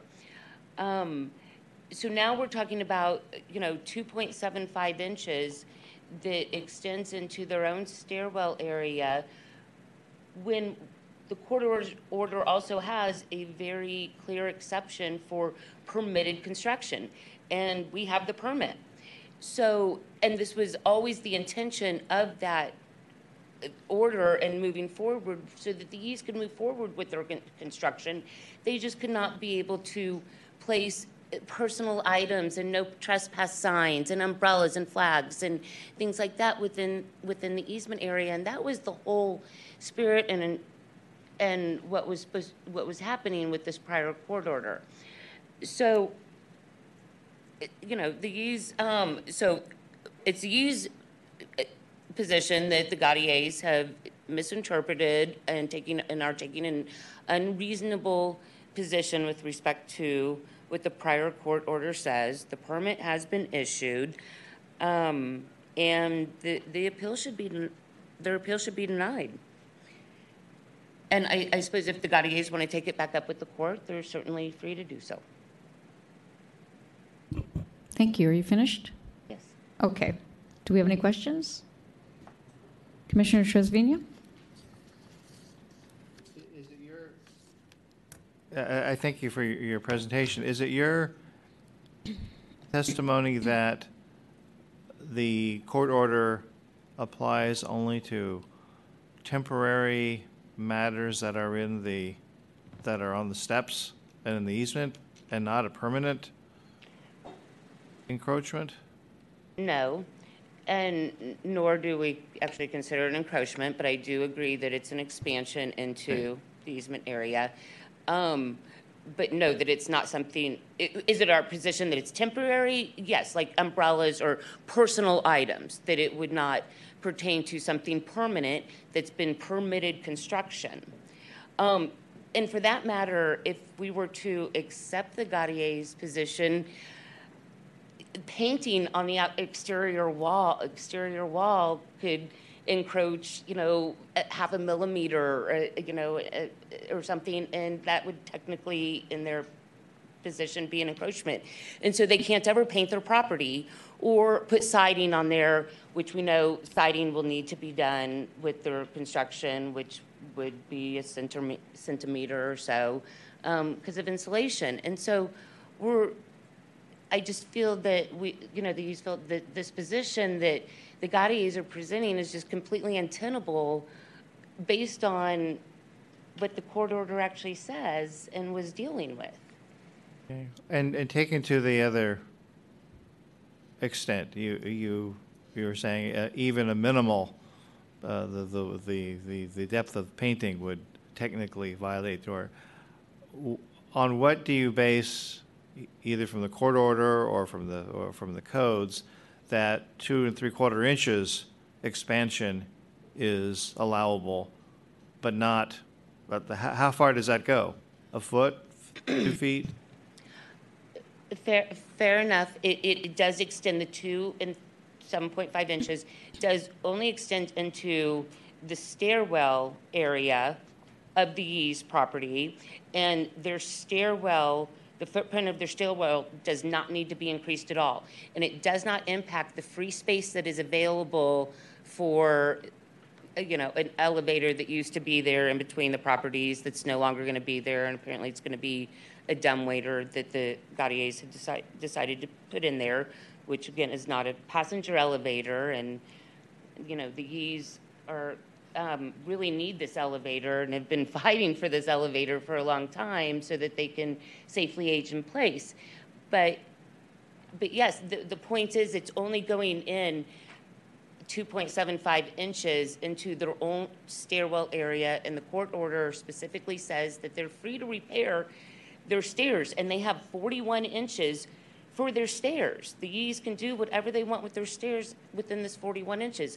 They can't place personal items like no trespass signs or flags and all that that the Gauthiers apparently don't like, and, and that's Thank- fine. Thank, so my, my final question then is, in your view, or your client's view, 2.75 inches is allowable. It's 41 inch staircase. How, between 2.75 and 41, where, where is, where, where is the limit? Well, um, I could, I do have our architect here, um, Mike, uh, Garavaglia. Garavaglia, and I think he would like to, to answer that. But I will just say, um, that Mike, I believe, is going to say that we have designed, that he has designed this elevator to be as tight as possible, um, and to make it fit. They, the, even accommodated prior concerns by the Gauthiers by rotating the elevator so that the variance actually came back within, came back one foot, um, that the, var- that they had approval for that variance. Yeah, I- They- I- They've I- even done read- I that, read but the- that brought it in 2.7. Yeah, I, I read the material that you presented, and I'm sensitive to the medical needs of the, of your clients and, and um, the changes that have been made. I'm just w- wondering, as, a- as either, as a legal matter, is, is there a, is there an expansion that would be, that would, you would say that's not appropriate under the order? Uh, Michael Garavaglia, I'm the um, architect for the project. Um, You would never be able to uh, extend the elevator uh, to minimize the, the three-foot minimum egress width. So a, a minimum three-foot wide stair would have to be maintained. We're not talking about doing any of that. As Sybil said, we're, we, we had some clearances that were absolute minimums um, for, for accessibility clearances that, that created the situation in the first place. The original uh, variance actually did extend, I think it was 18 inches into that easement area. That's, we've pulled way back on that and minimized the, um, the, ex, ex, you know, the in, um, extension in, into the area.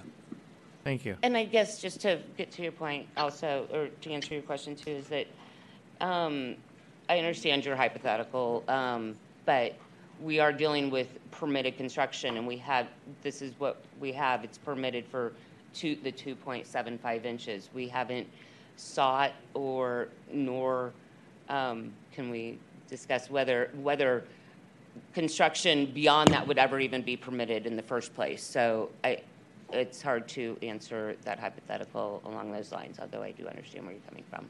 Okay, thank you. We will now hear from the Planning Department.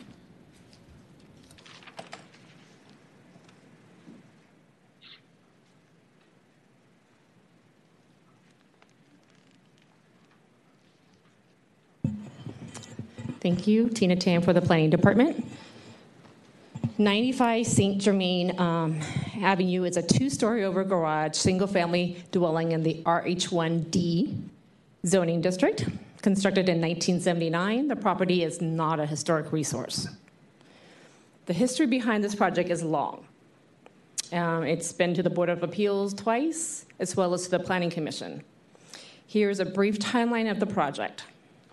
In December 2014, the property owner of 95 St. Germain filed a variance application to build a new three story elevator and a new garage, and to make other facade alterations. The new elevator and structure and the garage structure encroach into the required front setback, so a front setback variance was required. In September of 2015, zoning administrator Scott Sanchez held a public hearing, um, and on January um, 2016, Mr. Sanchez issued a denial decision on the variance, finding that the proposed project did not meet all five findings outlined in Section 305 of the, plan- of the Planning Code. Specifically, the proposed garage was too big, too tall, and incompatible with the neighborhood character. In February of 2016, the property owner filed an appeal to the Board of Appeals protesting the denial of the variance. Between the time the appeal was filed and when the board held their first of two public hearings on the appeal, there were discussions between Mr. Sanchez and the project team. These discussions led to changes to the proposed project, resulting in a more compatible design. Specifically, the garage was reduced in height from 17 feet to 14 feet, and the roof deck above the garage was removed. By the time the Board of Appeals met for their first hearing, July 19, 2017, Mr. Sanchez had reversed his position and stated that he was in support of the variance because the design was revised. At the same hearing, the neighbors to the west, 99 St. Germain, um, stated that the new, new elevator and garage will cause privacy, light, and view impacts to her property, as well as violate the share easement. To be clear, the easement, which is 10 feet wide and includes the area where the share elevator was once located, and stairs for 95 and 99 St. Germain, was created when the two properties were developed in 1979. This easement is a private easement, not a public one. Questions about how this easement was used or will be used, maintained, or enforced is a civil matter between the two neighbors and not for the planning department. In the attempt to allow time for the two neighbors to resolve the easement issue um, that was brought up at the appeal hearing, the board continued the hearing. In November of 2017, the Board of Appeals held their second hearing and voted five to zero to grant the appeal and overrule the denial of the variance by the ZA. The board then directed the ZA to issue the variance on the condition that the permit and the plans be revised to reflect the reduced size of the garage. Plans were submitted and they were dated February 8th, and that's part of the decision of the board. The board adopted the findings that read, quote, "The proposed garage will be 14 feet in height, three feet shorter than the previously proposed garage, and then the, and the proposed deck above the garage will be removed." In October 2018, during the neighborhood notification period for the building permit, the neighbor at 99, Mrs. Gauthier, filed a discretionary review. In February of 2019, the Planning Commission held their public hearing and voted six to zero to not take DR and approve the project. During the remainder of 2019 and 2020, the two neighbors engaged in civil litigation um, about the easement, and I believe, based upon the appeal briefs, um, there was some sort of quiet title and possibly settlement. In July 2022, the building permit was issued, and August 10th, Mr. Mrs. Gauthier filed an appeal to this permit. While the planning department is in support of the project, we do believe additional changes are needed to comply with the conditions outlined in the 2017 variance decision by the Board of Appeals. In specific, the 2017 variance decision was explicit that there is no roof deck on top of the garage. The permit before you shows a garage um, with a roof deck, and therefore was issued in error and needs to be revised. As for the easement issue, the department once again asserts this is a private matter between the two neighbors, and the city is not a party to this easement.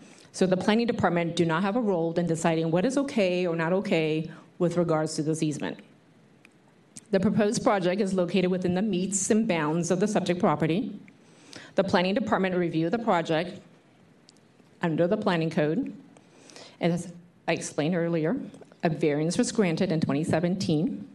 The new elevator jets into the stairs of 95 St. Germain, appears to be a few inches, 2.75 to be exact, and will not encroach into the area where the old elevator used to be. I understand from DBI that old elevator has been demolished. In the future, should Ms. Gauthier wish to replace or rebuild the share elevator in the same location, she can, because the proposed project at 95 St. Germain will not prevent her or limit her from doing so. There will be enough room for both elevators. The planning department recommends that the board grant the appeal and approve the project on the condition that the plans be revised to show no roof deck above the garage. That concludes my presentation. Thank you. President Swig has a question? So if the judge meant, if the judge, who we're all sitting here trying to interpret and do play ESPN, that is, you know, what they used to on the Johnny Carson show, let's, uh, let's see what's in the envelope and I'll guess. So if, if we're guessing wrong, uh, and the judge meant to be firm that there's no encroachment, um, and you discovered that information to be true, what is your feeling about your permit? Thank you for that question. You would scoot the elevator in two, 2.75 inches into the go. garage. Thank you, that's the answer I was looking for. Okay, thank you. We will now hear from the Department of Building Inspection.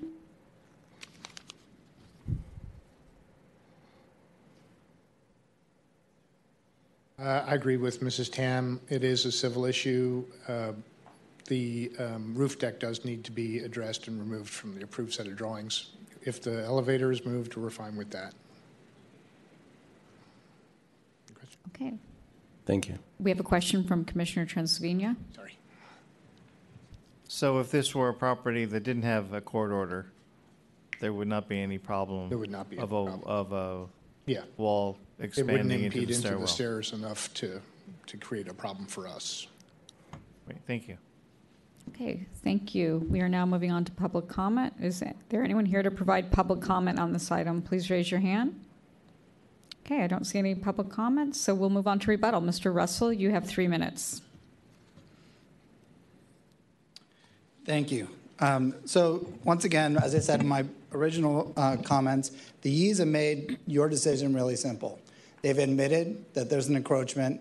They've admitted that there's a, in, that, that the judgment is valid, and it was pla- you've been placed on notice that the judgment is valid and that there is an existing easement.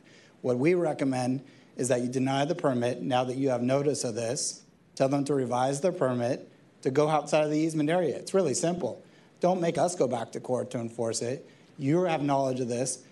Go and, and give that power because at the end of the day, the city isn't, you know, we don't want to make you interpreters of the, of the judgment itself. So the simple solution is to deny it, have them go back and either revise their plans or go to court to say that we can build this within the, within the area because they have not, they have not given you legal proof that they have the, the ability to do this. Moreover, if the city acts to approve the permit knowing that it's encroaching into the easement area, this could potentially trigger uh, th- this building permit into a, a discretionary permit, and CEQA would be triggered. And under that, a whole other standard would be applied to this project. And um, so go from ministerial to discretionary, and you know a whole other standard of legal uh, ramifications would occur. So the best solution, once again, is to deny the building permit as submitted, tell them to revise their permit, get it out of the easement area, and we can all move forward with a, with a better solution. It's 2.75 inches. I feel like you can make a, a very simple solution here.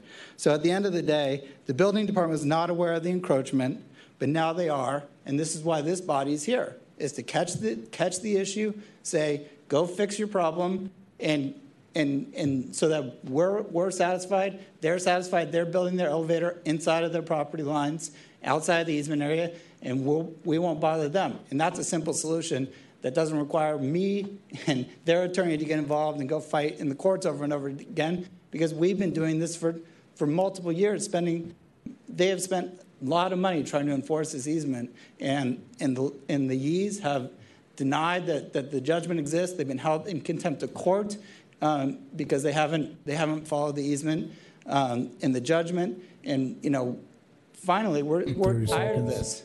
We're tired of having to justify something that exists, is valid, and is recorded against the property. So your body, the city, and the Yees are all aware of this. Thank you. Thank you. Commissioner Trasviña has a question. Uh, Just, just briefly, I'd like to echo a question that one of my colleagues asked in a, in an earlier case this evening. Can you state for us the harm, uh, in, in addition to or other than the rule of law, et cetera, and the respect for the, the Superior Court's uh, order, what the harm of the 2.75 inches is to your client? Absolutely. So, as, as you identified in the pictures, uh, the, the Gauthiers had designed an elevator as well. They wanted to build an elevator within the easement area. They asked the Yees if they could expand literally two inches and to build a more feasible um, elevator that is, um, that is wheelchair accessible, as these guys are looking to do on their property. We went back and forth with the Yees. The Yees denied our request.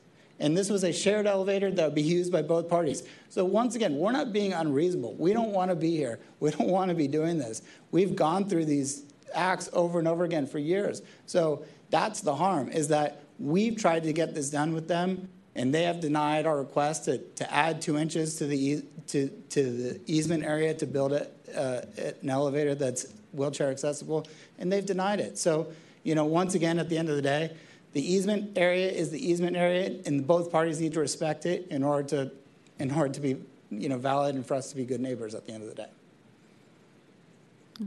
Thank you. Thank you. Thank you. We'll now hear from the permit holder, Ms. Rennick. Uh, you have three minutes. Thank you. Um, Just as an initial matter, uh, based on Ms.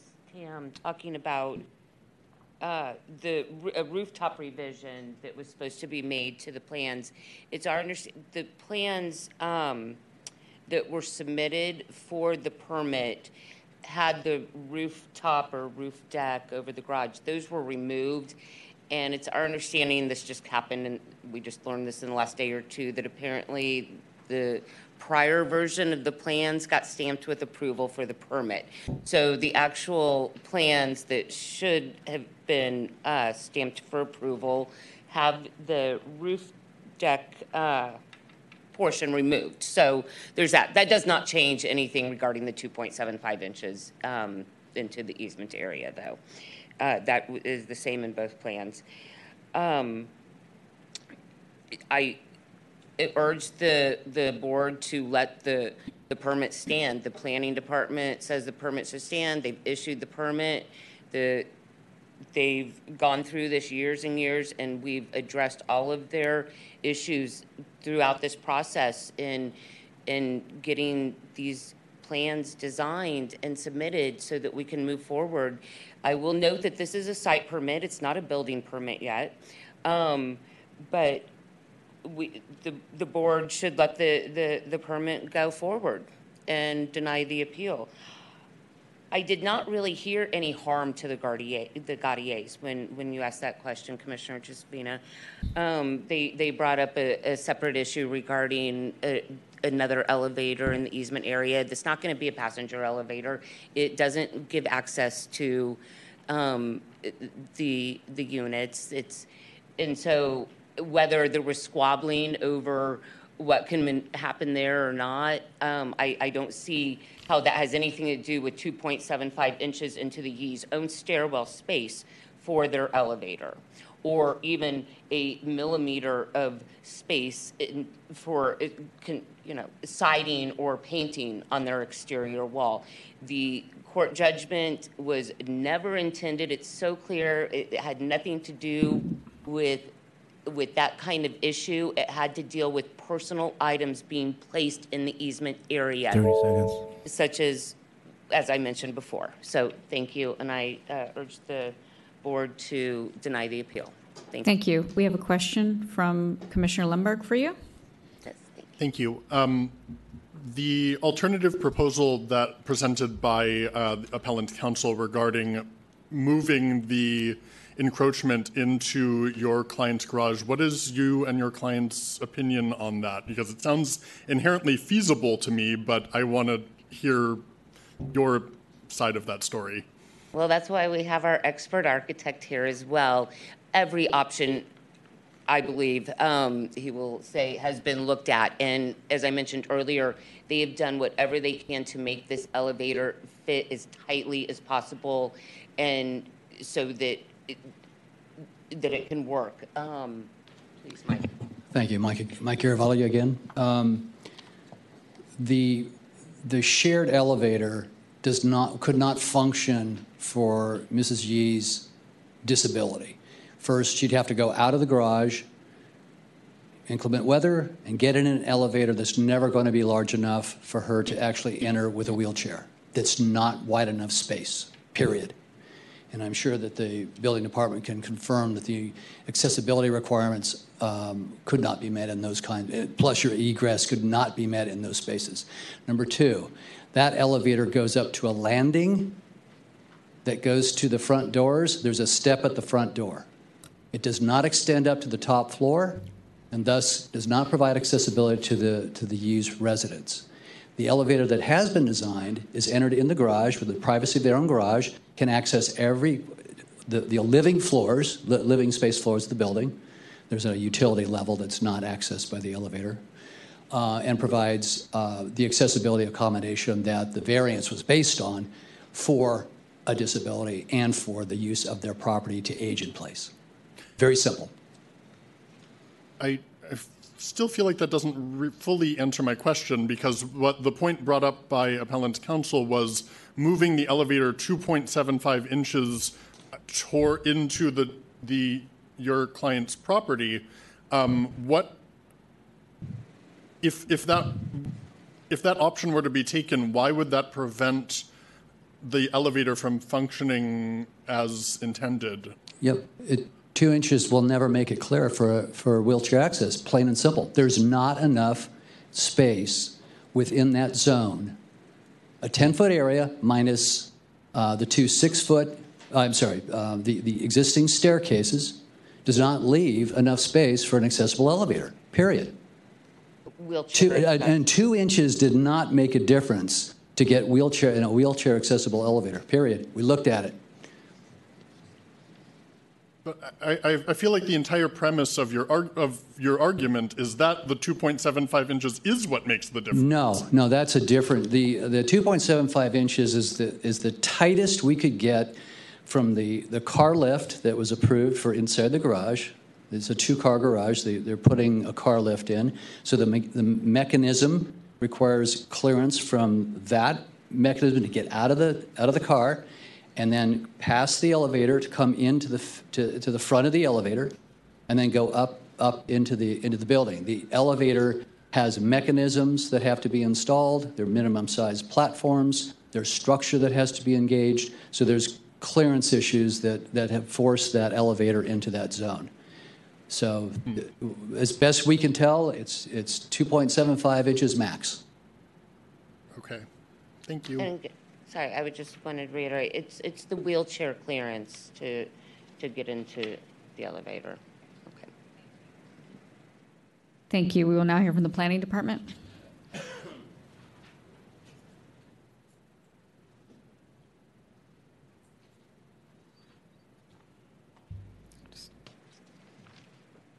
Thank you, Tina Tam for the Planning Department. I don't have a whole lot to add other than to just make sure that I put on record there are multiple email records between DBI staff, planning staff, and the project architect about the roof deck. Um, there's a confirmation from the architect saying, yes, we made the revisions to 95 St. Germain to, con- to coordinate with Board of Appeals drawings. We have removed the roof deck. Um, the plans that I have for the appeal tonight shows a roof deck. So just want to make sure that what we're going to be asking for is for you to grant the appeal and issue the permit on the condition that the roof deck be removed. And that, and that would, that would assume, now we're getting in contradictory ter- uh, territory.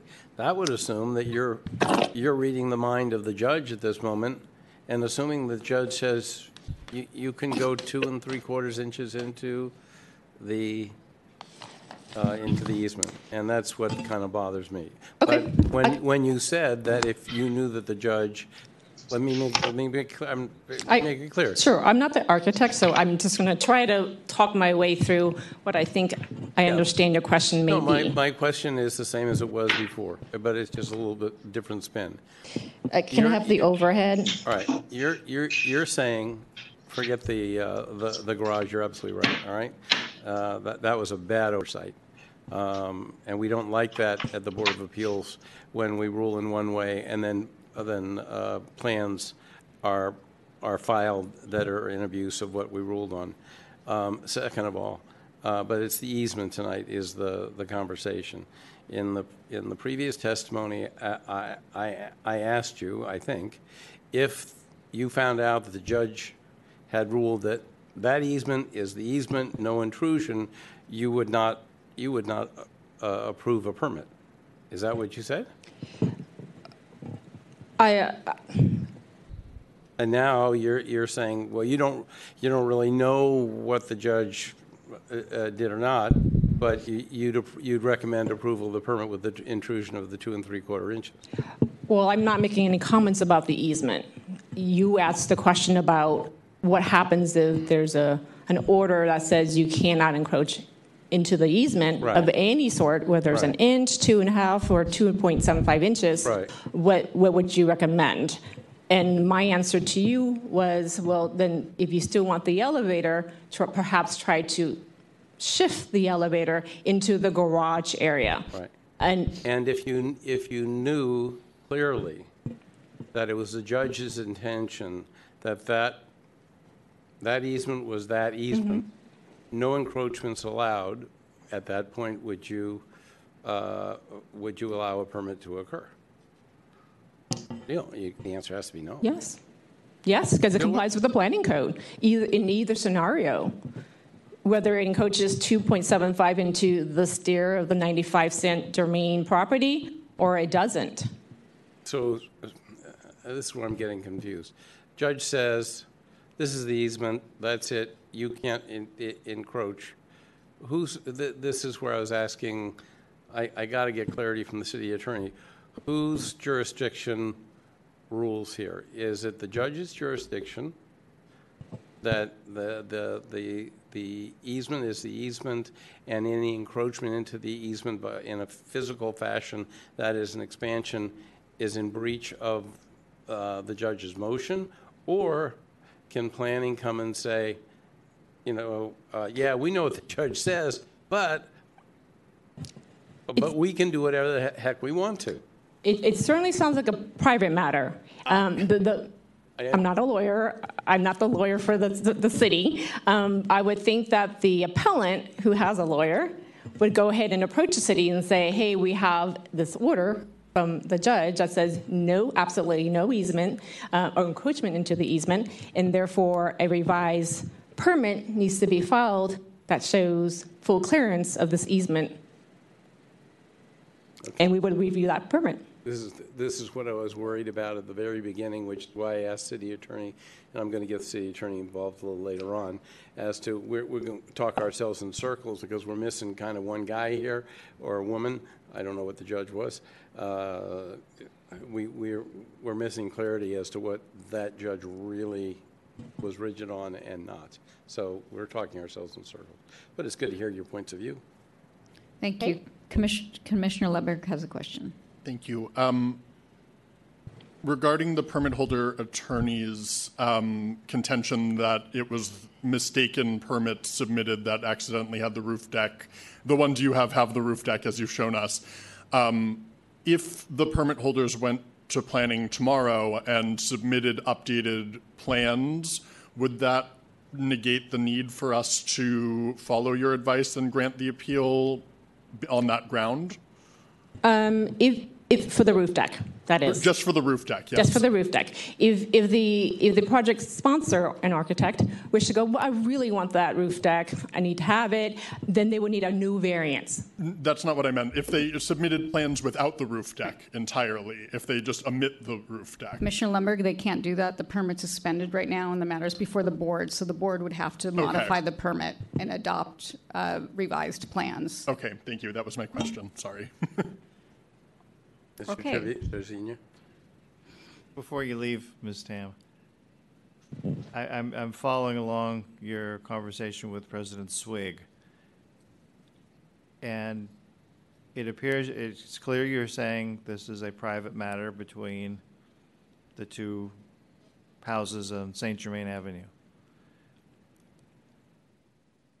And I'm, I'm thinking what happens after we make whatever decision we make this evening, if the uh, homeowner, the, the, the, the non-elevator constructors go back to court and say, this 2.75 inches expansion is a violation of the judge's court order, and the judge agrees and issues a new order, and the attorney from Hanson Bridgett comes back to you with that court order, is that enough to convince the city that there's a problem, or does it come back here? Does it go to the city attorney? I'm not sure I can answer that. I'm not, I'm not, perhaps that's a better question for the city attorney. Um, If, if you choose to go ahead and approve the permit tonight, that permit does move forward, and they do, the project team does have the, the ability to start construction on their project. And I don't know how long something like litigation, court, judge, how long that takes. It's a timing thing. I'm not sure I can answer that. I guess, I guess your answer is, you would, if you were given that scenario, you would call the city attorney and let him or her handle it. I would. Okay, thank you. Vice President Lopez has a question. Just one, one point of clarification. I think it would help, at least in my mind. Sorry, uh, it would help me uh, examine this a little bit better. From your perspective, the, you know, agnostic stance that you're taking is because this is a private easement, right? So if this was a public easement, then that would change the framing entirely, and you would be commenting not just on the four corners of the permit, but rather taking that easement encroachment into consideration. Is that correct? That is correct. Thank you. Good question. Thank you. Uh, We will now hear from Department of Building Inspection.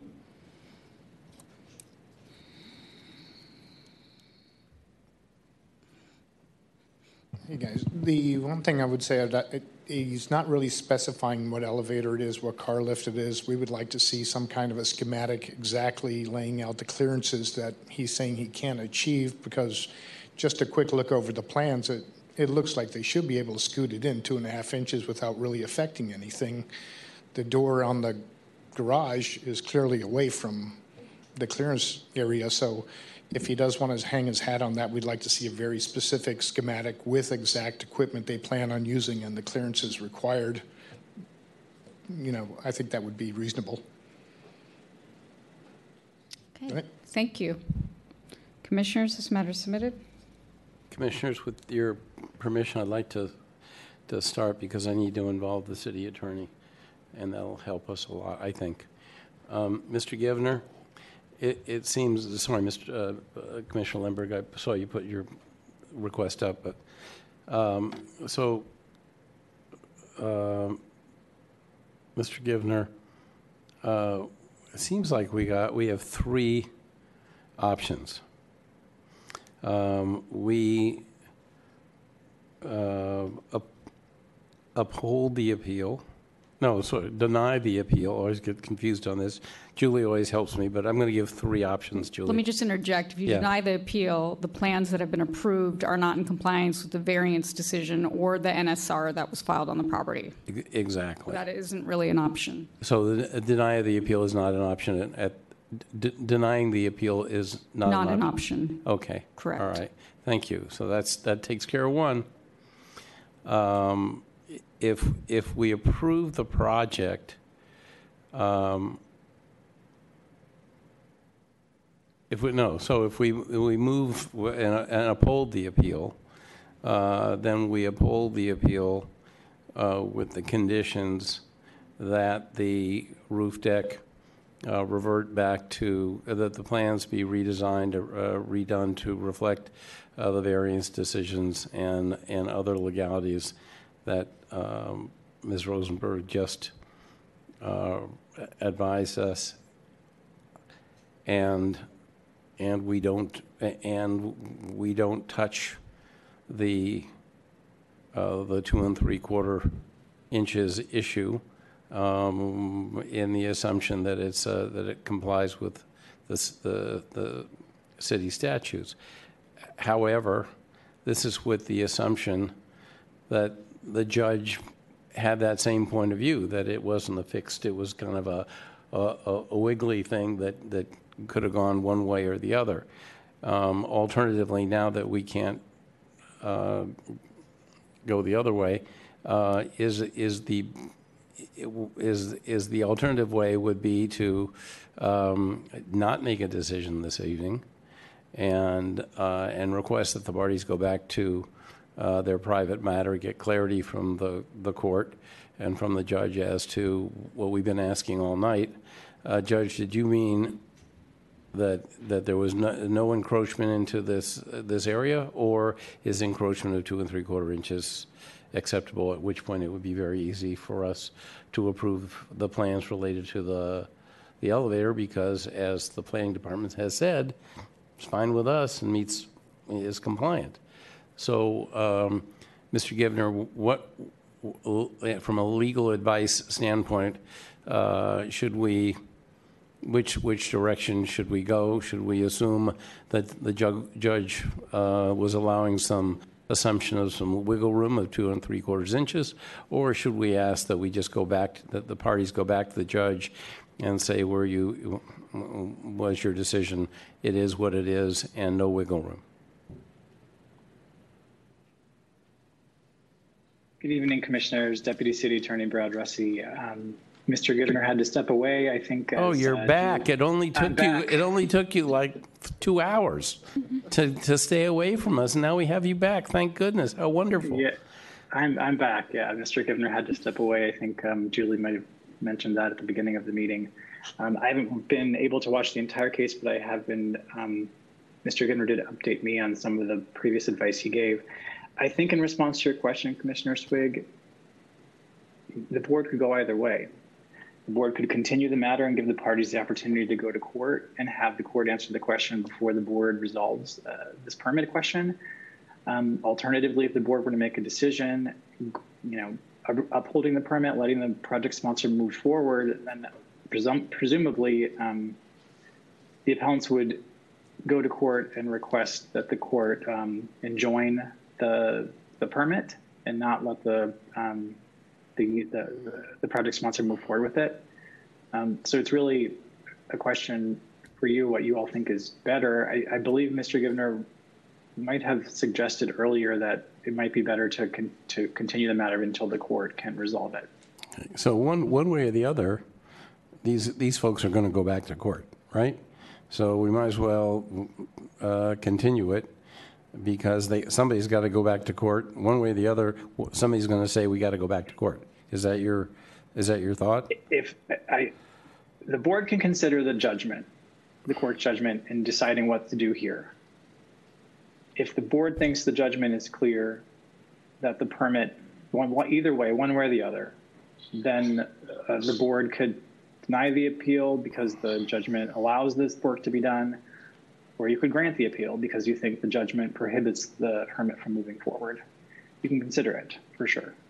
Okay, and if it's um, that we're not going to make a decision uh, tonight and let them go back to court and get clarity on the subject, is this, this is just a a clerical thing, is this a call the chair uh, because we don't know w- when this might come back?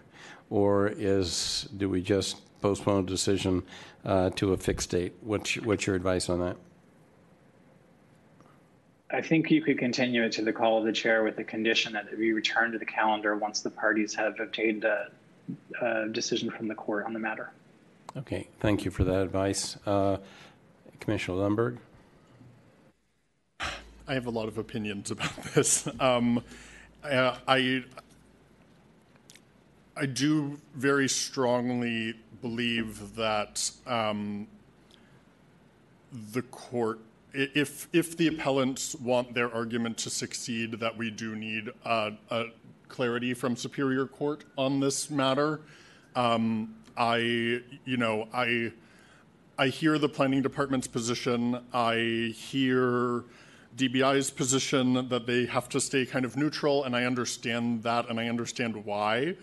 Um, that being said, I, you know, uh, as uh, as Commissioner Swig corrected me last week, uh, we are but a quasi judicial body, not a true judicial body. If I were sitting tonight as a judge of the Superior Court, I might make a decision on that, but alas, we are not. Uh, and we are limited to what we as a body are able to do. Uh, and that is um, look at what's in front of us and only what's in front of us. Um, I think, you know, if, if and, and I'm, I'm very certain that the appellants don't want to hear this, but um, I believe that if the appellants go to court to get judicial clarity on this uh, and receive a, a, a decision in their favor on this matter regarding the encroachment uh, and the, the court's opinion on the encroachment, uh, clearly this judge uh, specifically allowed continuing jurisdiction of this matter uh, and has in fact ruled on numerous counts of civil contempt, which is uh, for the non attorneys on this panel uh, very, very unusual. Um, and it's, I, if, if the judge were to rule in the appellant's favor on this, I would certainly be inclined to grant the appeal in totality and cancel the permit altogether. Um, but if the judge rules in the favor, I would go with Ms. Tam's uh, suggestion and grant the appeal only on the grounds that uh, that the roof deck be removed from the plans. Um, So I think we're, we're granting the appeal either way, but it's a pretty sizable difference as far as what uh, it would actually look like. And I think if we did obtain judicial clarity on this matter, I think I would certainly be much more comfortable making that decision um, today, uh, or the next time we hear this, rather. Um, so I would be inclined to either continue it to November 30th or call to the chair. I, I only sort of understand the difference between that. I do think two and a half.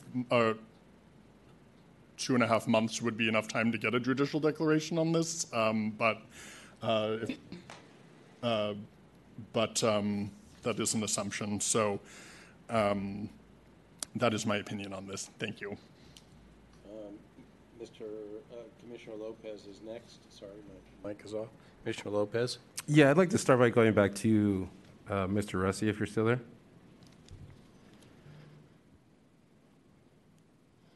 Yes. Good evening, Commissioner Lopez. Hey, good to see you again. Um, You. I wanted to go back to, to something you said earlier, which I think was something to the- to the effect of, we can take the order into consideration and and when we're making our call tonight. And I guess my question would be, you know, it's a, it's a preemption question. Can, is that a can take into account or must take into account? It's part of the record in the case. I think it's part of what you need to consider, all the evidence that's before you. It's the basis of the argument made by the appellant here. So um, I, I think you, you, you need to consider, yes, that is, and everything else that's been presented by the parties. Thanks.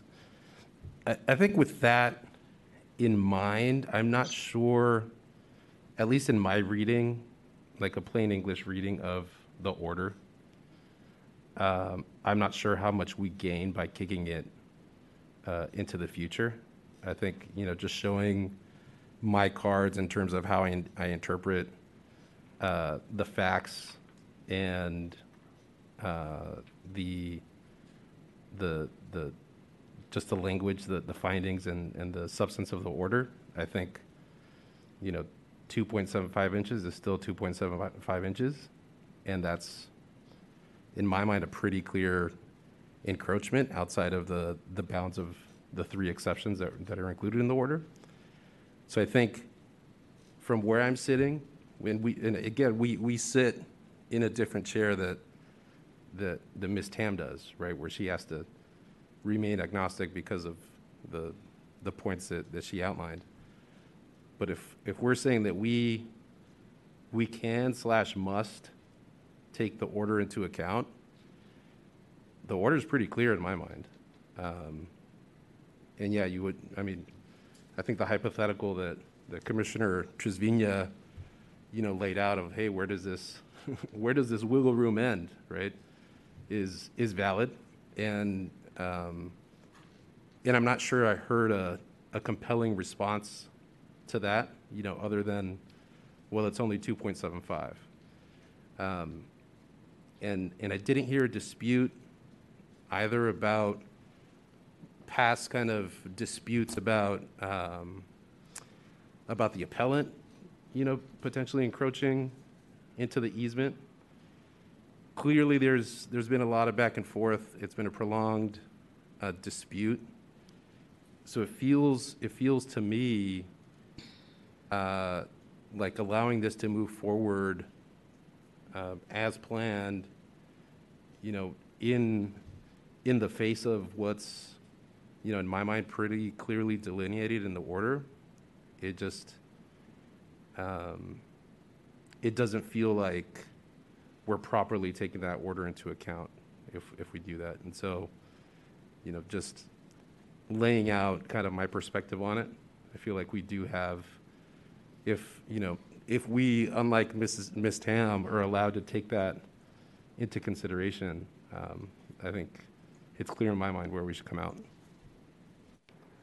Mr. Tr- Yeah, I'd like to, thank you, President Swig. I'd like to associate my comments with Vice President Lopez's, and I um, differ with the planning department, but realize they're, they are under tremendous difficulties and pressures on, on, on this matter.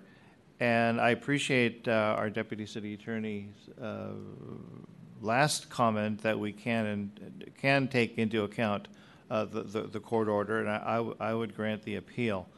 And I- don't believe that, uh, that we need to wait for the parties to go back to court. Quite candidly, I think the Gauthiers have suffered enough. And the Judge Carno's order, we've all read it.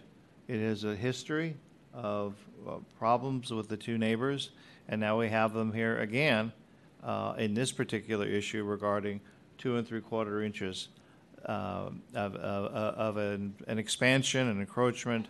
Um, I appreciate the, the job that, that the Yee's attorney has to uh, present uh, their side. Uh, I'm just not, I'm not convinced from reading the order and, and hearing the, uh, and hear, hearing the uh, distinctions that, that the, the, the Yees' Counsel uh, wa- wa- wa- wants to make here. Uh, I, I, I, I- I don't think that, uh, given the amount of time uh, that, and the history of, of this property and this easement has here uh, with the planning department and with the courts, I think enough uh, court and litigation and quasi-court time has been taken up. And I believe that we can rule and appropriately should rule uh, on, on, on this appeal.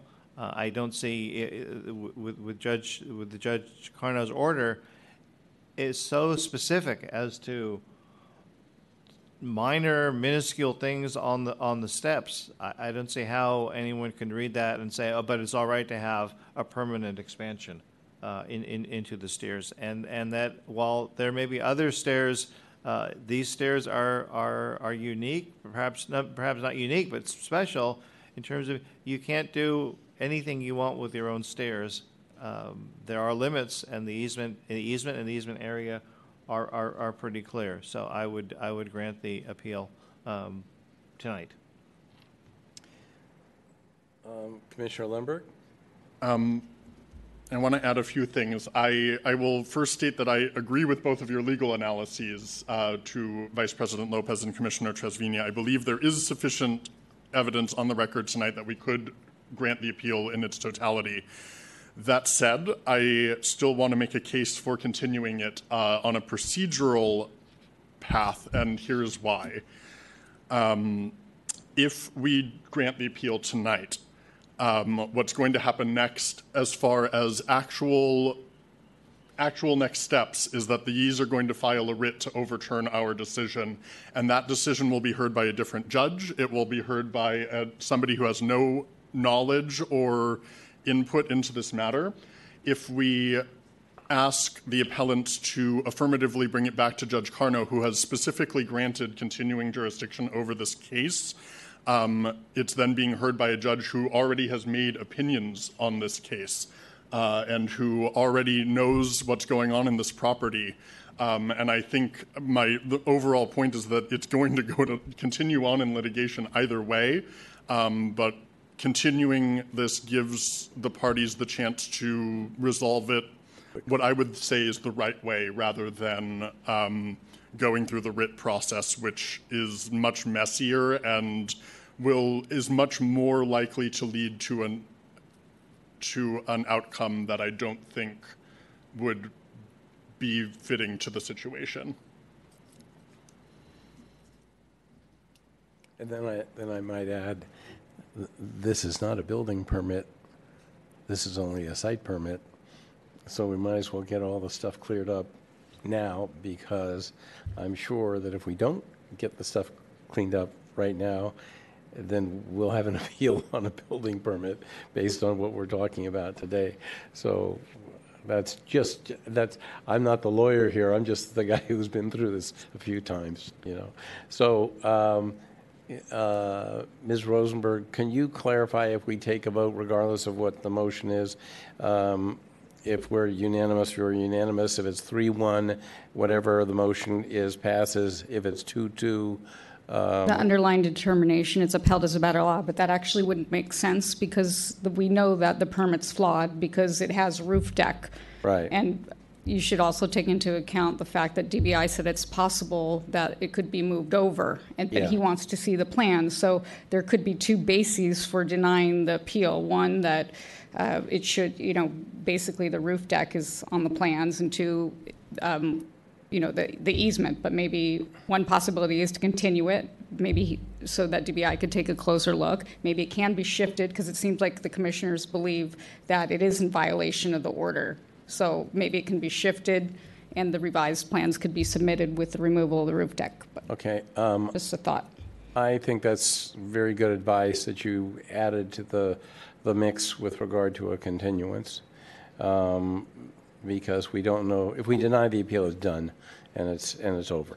Um, Grant the appeal. And, and, but again, if, Well, we, we can't deny the appeal because that would make, be inconsistent with our no, previous sorry, decision. sorry, sorry. If we Yes. find for the appellant, um, uh, then, it- then. They would then- have to start all Then it's over. over and then, uh, commi- co- um, uh, then Commissioner Lundberg's point of view is probably correct. Um, Again, I use. Well, if you granted the appeal on two separate grounds, maybe the Yeah. easement ground would be found later. A judge Yeah. might think something differently, but the other ground, the fact that there's uh, a roof deck would be enough to support the Right.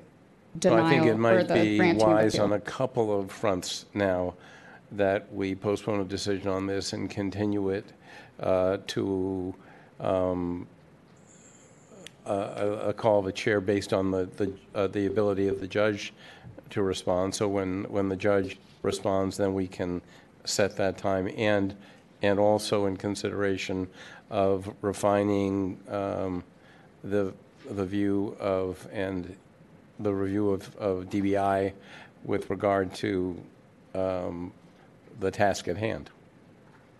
Okay, so you would want to continue it so that the parties can approach the judge that issued the order to get clarity on whether or not an encroachment is permitted? Right, and then when they, when, th- when that comes back one way or the other, that would allow us the opportunity to pursue. We already know Right. the deck is illegal, that will have to go, Right. uh, go away. If the judge rules that it's, uh, you can't move anything, that, that pretty much sets up our finding on, on the appeal, on the appeal point. Right, and, okay, So and so the second reason for the continuance is so that DBI has an opportunity to see if the project can be shifted outside of the easement. Exactly. And, I mean, so I guess after that, we'll determine about the roof deck. I mean, that's got to go. Yeah, no, uh, but, but th- that'll come in a formal motion related to whatever, whatever information that we have that's added to the information that we already have. So that's the, the point of finding the the So- continuance. How much, how much time? Well, uh, uh, it's, I think it should be called the chair because, because of the, the, we don't know what the judge's calendar is going to be. And um, Commissioner Lundberg said, yeah, we anticipate November 30th, but I don't know what the judge's calendar is, so, nor does he. So why not just call the chair? And then when the, ju- when we have clear indication that the judge has made his, uh, his or her re- uh, rendering uh, uh, ju- judgment, uh, then, then we can schedule it according to the party's availability. Um, I can think of one reason not to do that, and that Okay. is if I'm the, flexible. If I'm- the appellant chooses not to seek judicial review, I, that may not happen, uh, and then call of the chair would just be kind of an echo chamber forever. Um, so I do think we should put a specific date on it. Great, let's do November 30th, since I know already I have Commissioner, that's been his suggestion in the first place. And if we get to November 15th and the, and it's still out in the judgment, uh, out in judgment world, then we will call the parties and postpone it a little further. That's, that's a good idea. Okay, can we confirm that the parties are available on November 30th? Ms. Rennick? Mr. Russell? Mr. Russell? Clarification. um, So the, obviously, the permit would be stayed until. Yes. Until the Yes. decision Yes. would be made. Mhm. And we just want to make sure that's in the judgment. Um, Yes, you'd have to go back to the judge, get clarity on the 2.75 inches, and then once we get that, we'll come back here. And it could be earlier than November 30th. We can try and coordinate that if, if the judgment comes, or if, if the direction from the judge comes earlier. Thank you. November 30th is fine. Okay, thank you. So, um, uh, will you accept my motion? And from there, and, and then we can vote on it? Okay, so we have a motion from President Swig to continue this item to November 30th so that uh, the appellant can get clarity from the judge that issued the order regarding the easement. Uh, Did we want the- this, put this burden on the appellant or the permit holder? Who- Who's, who's going to be petitioning the judge? I, I would assume the appellant would do it because the, uh, the other party has no reason to. Okay, okay. Uh, Ju- Julie, to- not to interrupt, but I, the attorney for the appellant has had her hand up for a while. I, and these Okay, that's- questions you might want to Okay, thank you. Please go ahead.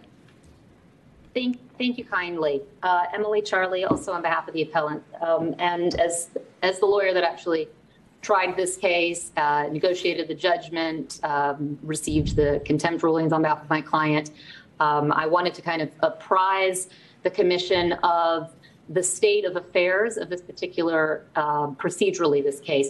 It- It's been mentioned a number of times that the court has maintained jurisdiction to handle this case. We can see clarity. I um, respectfully am not convinced that that's accurate. We have been able to go back under a specific provision of the code to seek an order of contempt.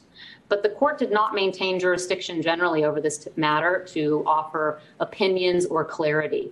Um, and, and so I just wanted to be very forthright with the commission as it seems to be making a motion and ruling upon an assumption that the court has ordered maintenance of jurisdiction to opine over, over issues and questions. Thank you. Commissioner Trasviña? Yes.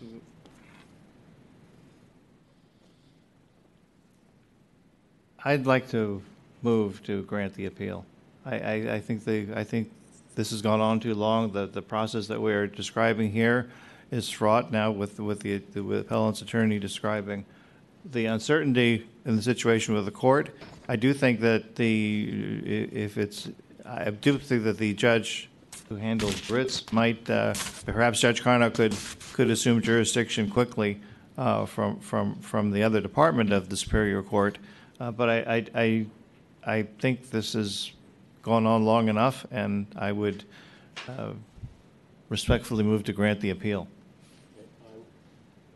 Uh, I'll withdraw my motion um, based on that request, and let's move forward with- with a vote on that motion. Okay, and there should be two bases for your uh, motion to grant the appeal. Uh, well, The, ba- the, the f- first basis is on the issue of the expansion, the two, three-quarter inch expansion. and The Right. second is on the, uh, the issue dealing with the roof. Okay, so uh, we have a motion from Commissioner Trans- Trasviña to grant the appeal and overturn the permit on the basis that uh, the project encroaches into the easement and on the basis that the plans are not compliant with the, the plans approved by the Board of Appeals for Appeal Number 16-018 because the plans approved for this project have a roof deck. So, And therefore, the permit was improperly issued? correct, and therefore the permit was properly, properly, improperly issued. Okay, on that motion, Vice President Lopez, Aye. Commissioner Lundberg, Aye. President Swig. Aye. So that motion carries four to zero, and the appeal is granted. Thank you. So we're moving on to the last item. Can we take a five-minute break so I can get some water? Yes. Okay. Thank you, everyone, for your patience. and you- uh, c- Rather than, can we take a five-minute break after we start the item and then take a break? Oh, so yes, I- I'm sorry. don't- We're, we're going to call the item because uh, President Swig needs to recuse himself. So Yes, I'm- so- I apologize, and then we will take a five-minute break. So Uh, So, so accor- according to the terms and conditions and rules on this body, I have to recuse myself based on the, um, that, that I have an interest in a property which just happens to be next door uh, to this property. So, and therefore within 500 feet. Yes. So I have to recuse myself on this item right. and uh, bid my commissioners a- good evening Okay. and thank you very and much. yes, and we're referring to appeal number 22-061, Michelle Hunter versus Planning Commission, subject property 925 Bryant Street. So thank you, President Swig, uh, for announcing your recusal. Have a good evening, and we're taking a five-minute break. Thank you.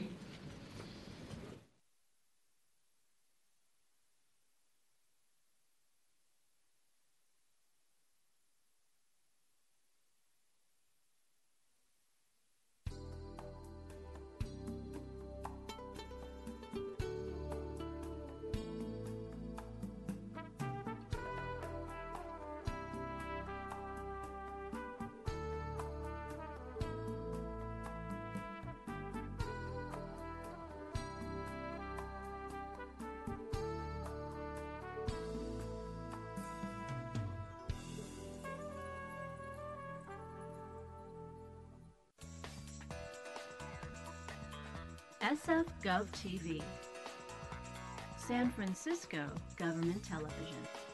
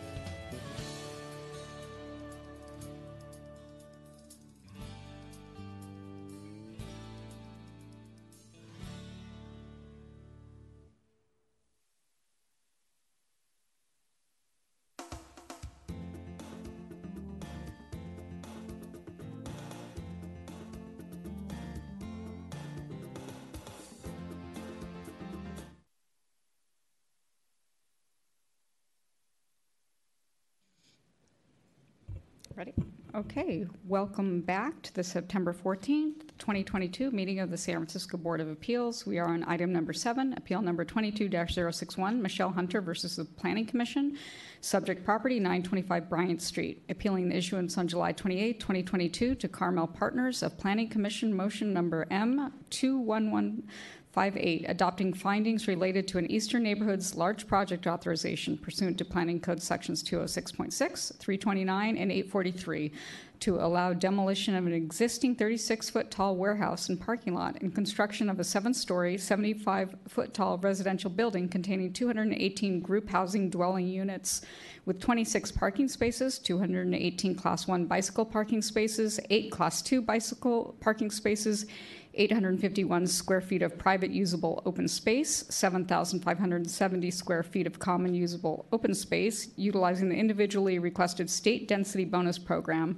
California Government Code Section 65915, and receiving waivers from dwelling unit exposure, Section 140, rear yard setback, Section 134, ground floor ceiling height, Section 145.1, C4, off street freight loading spaces, Section 152.1, height limit, Section 260, narrow street controls, Section 261.1, and horizontal mass reduction, Section 270.1, and requesting one concession incentive for active street frontages, Section 145.1B2, located at 925 Bryant Street within the urban mixed use zoning district, and 48X height and bulk district, and adopting findings under the California Environmental Quality Act. This is record number 2021 005342 and we will hear from the appellant first. And so Laura Campbell's the attorney for the appellant, and we had multiple people here under her name, so they were moved to the attendee list. Ms. Campbell, can you raise your hand, please?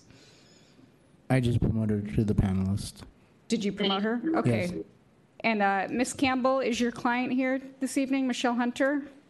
Yes, my client is attending via Zoom. Okay, because someone named Sonia Kana, Khanna, a member of the public, misidentified herself erroneously as the appellant, so I moved her to the attendee list. So uh, she's not an appellant and shouldn't be representing herself as such. Apologies. Okay, so Ms. Campbell, please go ahead. You have seven minutes. Thank you. Uh, good evening, everyone, and thank you for your time tonight. I'll try to be concise. I know it's a, a long evening. I represent Michelle Hunter, who is a local resident that will be directly impacted by the proposed project at 925 Bryant Street. Uh, in support of uh, the residents' appeal, we ask the board to refer to both the materials underlying the opposition at the original hearing, as well as the statement submitted by the member of the public, uh, the content of which supports our position. Uh, while a general summary of our position can be found in these documents, rather than going exclusively through every single item that we believe is not in conformity with the general plan, um, I'd like to start by addressing two broad categories. The first being the approval's lack of analysis and attention relating to the uniqueness of Langton Street, the private street on which the project wishes to install a, a curb cut and have its only area of entrance to the building exist. Uh, and then second, the density waiver but uh, the density waivers that permit the building to exceed the normal height limitations, um, as well as the freight loading and, and other waivers, um, the waivers of which will result in complete blockage of air and light to the existing residential units. So with regard to this first issue with Langton Street, just to describe the scenario of what we're talking about here and, and situate us, uh, the project is proposed on a lot that's accessible by a large street, Bryant Street, and then also by an extremely narrow alley, uh, which is Langton Street. Uh, Langton Street is a one-way street. Half of it's public, and then the other half is private, um, and not just hypothesized private. This is one of the documented private streets. Um, and the only entrance to Langton Street, in the sense of it being a one-way, like the only legal car entrance without going against traffic, is on the private part of Langton Street. So the project plans that were submitted contain a professionally done survey that conveys the layout pretty well. Uh, if you're looking at the PDF form of tonight's supporting materials, it's on page 41. Um, and it includes uh, it includes details about a number of easements I'm going to talk about, and also a period of space on the street where ownership is completely unknown.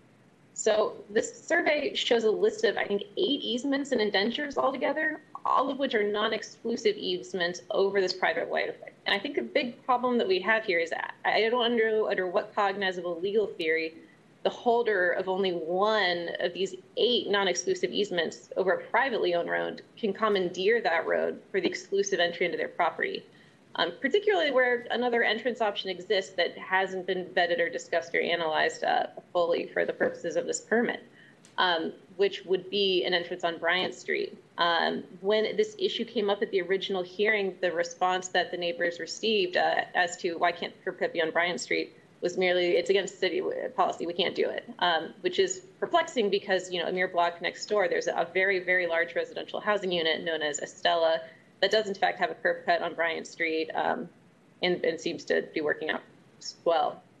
So again, I think the problem here is that neither the project plans nor the supporting materials uh, or the staff recommendation contains any analysis regarding these numerous indentures and easements that exist on this private street and how they relate to the project's plan to increase traffic there too or, or block for construction um, or otherwise make changes to. Uh, and I, the staff's findings that are mandatory for general plan compliance with regard to impacts on things like transportation and traffic um, it, it's sort of conclusory and loops, kind of leaps right over it. There's no there's no mention of the easements. Um, the list of the eight easements appears on the survey map and then never again in the plans. And I don't know that this was something that was fully contemplated.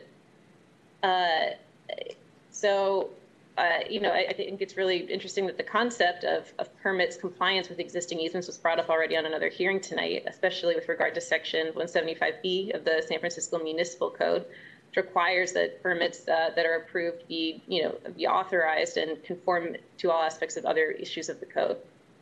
Um, with that, I'll briefly turn to the waivers for uh, general bulk and density. Uh, you know, again, instead of just repeating points that have been made in letters that were submitted to the board, just like to point out that a lot of times the conversation gets condensed to the fact that there's nothing we can do. You know, public density code, government California code, there's nothing that can be done.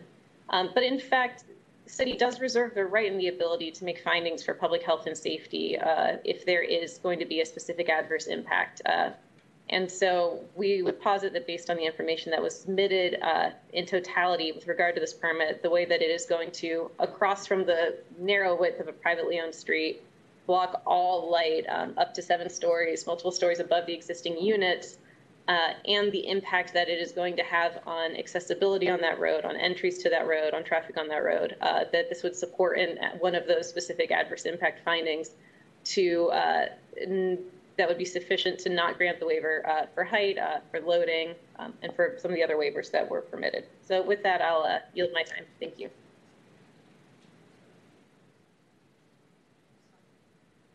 I'm sorry, are you finished? Yeah, I was reserving the three minutes for Okay, rebuttal. we have a qu- question from Commissioner Lundberg. Uh, Thank you. I have uh, one point and one question. Uh, First, Ms. Campbell, at the beginning, you stated that uh, there was a brief submitted by a member of the public that supports the appellant's position. Um, I would like you to acknowledge that you did not submit a brief by the deadline and instead provided your brief in full to a member of the public intentionally to circumvent Board of Appeals rules. Would you acknowledge that? I, I want to, I mean, I, I'm put in a somewhat uncomfortable position here. I would not say that anything that we did was intentionally to circumvent rules.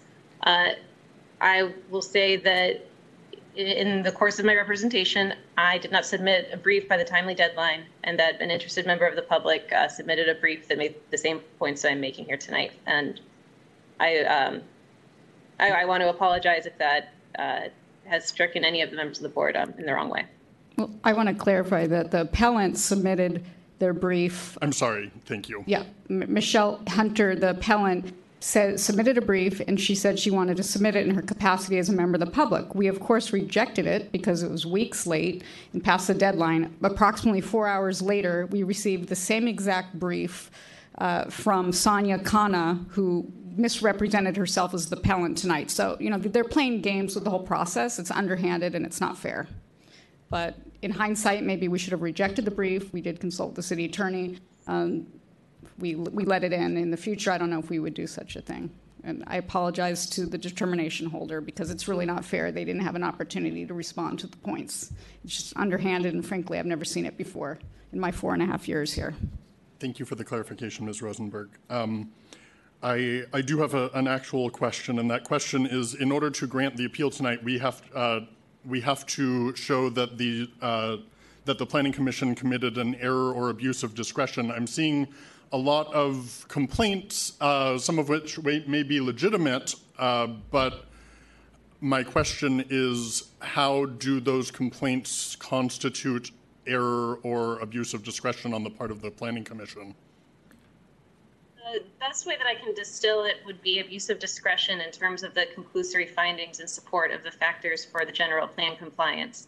Uh, the statements that are included in the staff report are kind of simply reiterations of what the uh, what the subject criteria is stated that it's met without any actual contemplation for the uniqueness of the situation of the block, of Langton Street, of its uh, multiple easements and indentures and private ownership. Thank you.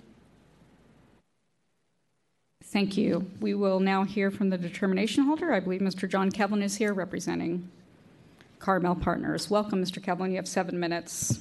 Thank you, Mr. Rosenberg, and good evening, commissioners. John Kevlin here with Reuben, Junius & Rose on behalf of the project sponsor, Carmel Partners. Uh, as we've discussed, the appellant didn't provide a brief, so we're doing our best to respond to the you know complaints that and concerns that we've heard um, so to date. Um, so just to give you a little background here, project at 925 Bryant Street would demolish a 13,000 square foot retail and industrial building, replace it with a seven story, 218 unit residential building, including 35 deed restricted affordable units. Uh, due to the si- their size, the market rate units are expected to be affordable to 110 to 120% AMI households, known as the missing middle of households that can't afford a market rate housing unit and aren't eligible for affordable housing units. So it's a, a special project in that way. Um, the project is consistent with the Eastern Neighborhoods Plan using the state density bonus law. The project makes a significant contribution to the city's housing goals, goals that are being currently emphasized in the update to the housing element uh, now in progress. Um, by providing on site affordable units, the project has been granted by state law a 50% density bonus and waivers and incentives, uh, again, pursuant to the state density bonus law. The project is providing more very low income affordable housing units than otherwise required by San Francisco's inclusionary housing program to get this level of density bonus uh, and waivers and incentives. Uh, and state law mandates these waivers and incentives be provided in exchange for the on site affordable units. Um, so, in sum, you have a project that maximizes density, provides more affordable housing than is otherwise required in San Francisco, and whose market rate units will serve a critical community that typ- isn't typically able to afford housing in the city. Um, okay, so let's move on to, to the appellant's uh, concerns. We've heard uh, a couple of them uh, tonight. So, first, the garage entry on Bryant Street. Um, the, the project has uh, frontage on both Langton, the alley, and Bryant. Um, the way these projects start is that we, we present our initial proposal, and when it comes to the um, uh, streetscape, we enter into this process with the SDAT team, the Streetscape Design Advisory uh, uh, team, and they essentially direct us as to how they would like us to engage in the streetscape um, uh, based on various city policies, right? And so out of the gate, it was made clear in our preliminary application that they wanted the garage entry on Langton Street, not Bryant Street. The reason being is that the general plan acknowledges Bryant Street as a transit priority street, and that uh, that planning, DPW, SFMTA, and others wanted the the uh, the garage entry on the alley, which worked out well because actually it makes for a better project. We've got all of our community space in a double height space right along Bryant Street, uh, and so it works for the project as well. Um, now, the Langton Street garage that the project does propose is actually going to be an improvement compared to existing conditions. Uh, the, commer- the, current commercial industrial buildings parking lot is accessed at the same point of Langton Street, the furthest way down, you know, on this parcel. Um, the project reduces the parking lot uh, parking count from 27 uh, down to 24 and will be limited to residents' cars rather than large trucks and other large vehicles serving the com- current commercial building. Um, and the project will also have on site property management employees at all times that can help with any conflicts on Langton Street. Um, the, in some of their filings, the appellants appear to be concerned with the existing businesses along Langton Street blocking the street. Let me make one thing very clear. The first 255 feet of, of Langton Street is a public street that is, that is served just like any other street in, in, in the city. Beyond that does become a private street with reciprocal easements amongst all of the property owners. Um, but, but it is a public street along the, the, the, project's frontage, with the exception of the last 10 feet of the project that the, the, uh, the property owner actually owns a, a, portion of the private street. Um, so we know the reciprocal easements doesn't allow for trucks to park and just sit in the middle of that street. So that, that's, not a, that's not an issue that the private street uh, creates. Um, we've worked through the SDAT process. We've worked very closely with the fire department to ensure that there's a 150 foot fire lane maintained on this street. Um, we're actually adding a red zone along almost all of the uh, Langton Street frontage where no, currently it's parking today. No parking will be allowed, no loading will be allowed in order to maintain that fire uh, zone. Uh, and then again, we've also worked closely with planning, SFMTA, and DPW to ensure the streetscape improvements further improve the operation on Langton Street. For example, we've moved the passenger loading onto Bryant Street, right? We're trying to take as much of that activity off of Langton Street as possible. This is not a unique project. There are uh, narrow alleys throughout uh, the south of Market, Market District. In fact, they have special controls in the planning code. That's how not unique this project is. We, we do projects on alleys all the time. Um, so uh, the project will improve current conditions along Langton Street, uh, and as an owner, Carmel will be involved in res- resolving any misunderstandings about blocking Car- uh, Langton Street because they also don't want uh, blockages uh, from other business in, in the area. Um, I'll mention about the general plan. San Francisco's general plan is very broad. It has a lot of policies, and uh, courts are very deferential to cities interpreting their own general plans there's never an exact answer in the general plan for a certain project, right? You cite policies that support a project, or you cite policies that don't support a project when you're choosing not to, to, to support the project. But anyone can pick out policies on either side to say this should mean the project shouldn't get approved. Um, but again, it is the city's uh, jurisdiction to make those decisions uh, and apply the general plan policies that are relevant. Um, I will finish up by saying state law does restrict the city's ability to deny or reduce the size of this project. Both the Housing Accountability Act and the Density Bonus Law um, prohibit such action unless a finding is made on the record of a public health or safety impact. Um, the city's environmental review process was thorough. It resulted in a com- community plan exemption. It identified zero significant environmental impacts. So, this has been studied by the city's own staff, and the determination was that there were no significant impacts here. Um, so, i.e., there's no basis for reducing or denying the project. Um, and of course, we should be celebrating this project uh, at the moment. The Planning Commission held a hearing earlier this summer over concerns about the lack of new housing applications. Um, this project pencils during this very difficult time for development in the city. So this is a good project encouraged by numerous city policies and state law, and we respectfully request that you deny this appeal. Thank you. Thank you. We have a question from Commissioner Lundberg. Yes. Thank you. Uh, I hear everything you say loud and clear. Um, I want to just make one point. I, I heard your talking point on the missing middle, but I just want to confirm my understanding of what that actually means is that there's no deeply affordable housing being built on this site at all. Is that correct? That's not correct. We have, we are subject by city's inclusionary uh, housing uh, ordinance of 21.5%, and, and 12% of that is to very low income households, 50% AMI, and then we're adding another 3% on top of that to qualify for the density bonus. So we've got 15% very low income, 4.5% at 80%, which is low income, and then another 4.5% at 110% AMI. So that's only, the missing middle is the market rate units on the project. Sorry to make you repeat yourself, but um, can you translate those into actual numbers of units rather than percentages? So there's 35 total affordable housing, uh, uh, deed restricted units on site. So let me just do the math. Uh, a bit over fi- 50% of those are going to be very low income. Okay. Um, and then a bit under are going to be either low or, uh, or moderate income. We can do the math here and come back uh, uh, at the rebuttal as well to give you a little bit more specifics. Okay. Precise. I'm more just curious than anything. I don't really think it's a ground for anything important to this appeal. I just, uh, you know, when we have the opportunity to talk about affordable housing, I always take the opportunity to do so. Thank, thank you. Uh, Commissioner Trasviña? Uh, Excuse me, Commissioner, we actually have the numbers now. Do you mind if I just, so there's going to be uh, 22% at very low income. 20, uh, sorry, 22 units at very low income, seven units at low income, and six units at moderate income, 110% AMI. Thank you. And mm, Commissioner, excuse me.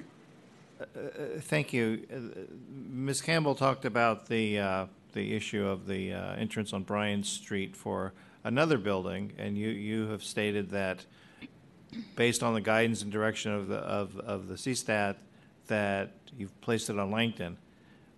Can you elaborate on whether the city or whether your own studies have shown the impact of having two properties with entrances on Bryant, what that would be like for traffic, et cetera?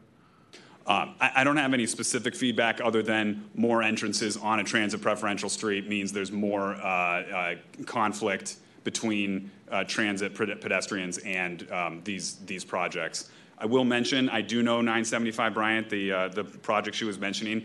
That project is also on a narrow street, and that project is completely designed for the front door and the entrance to that project to be on Kate Street, which is the which is the alley. So that project is designed in a different way, and Kate Street doesn't have any.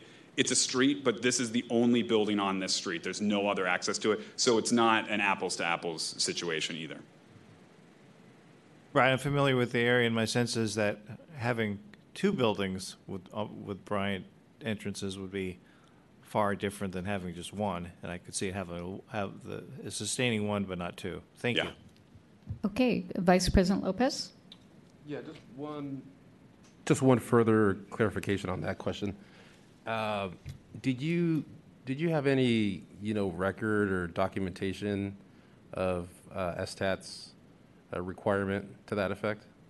Uh, we have the, I, I don't have it with me, the PPA letter uh, confirmed the entrance on Langton Street. And as the, the SDAT process is um, iterative, so that, that issue got taken care of right at the very beginning. They wanted it on Langton, they confirmed it on Langton, and then it, and that, that, that goes to kind of part of the comments as well. This doesn't all get discussed at the Planning Commission hearing, right? A lot of this gets worked out during the process. But in direct response to your question, Commissioner, that was at the, the very beginning of the project uh, where that direction and confirmation came from.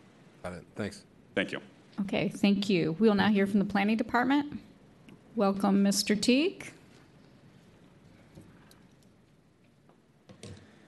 All right, good evening, Vice President Lopez, Commissioners, Corey Teague, Zoning Administrator for the Planning Department.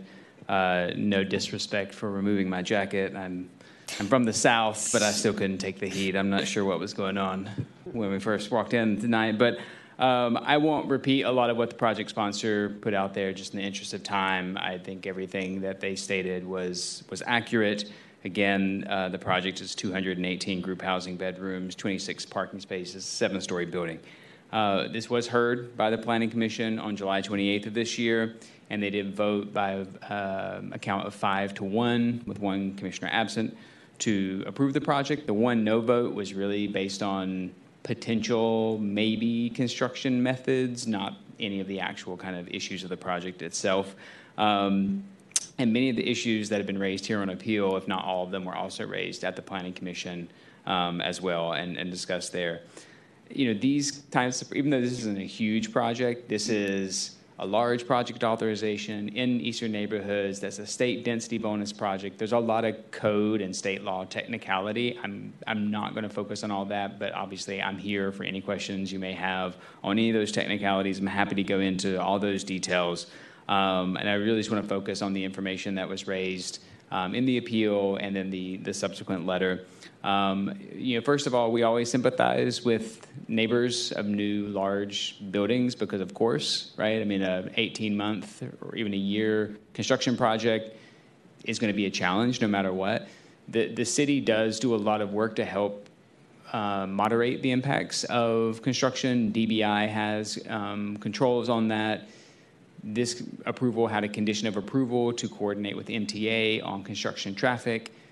The environmental review includes a uh, mitigation measures they're required to, to do, which include reducing construction noise and clean construction and having a construction minimalization plan. So there's a, to the extent we can, the city does try to reduce the impacts of construction, but they are a reality of development here in a, in a dense city.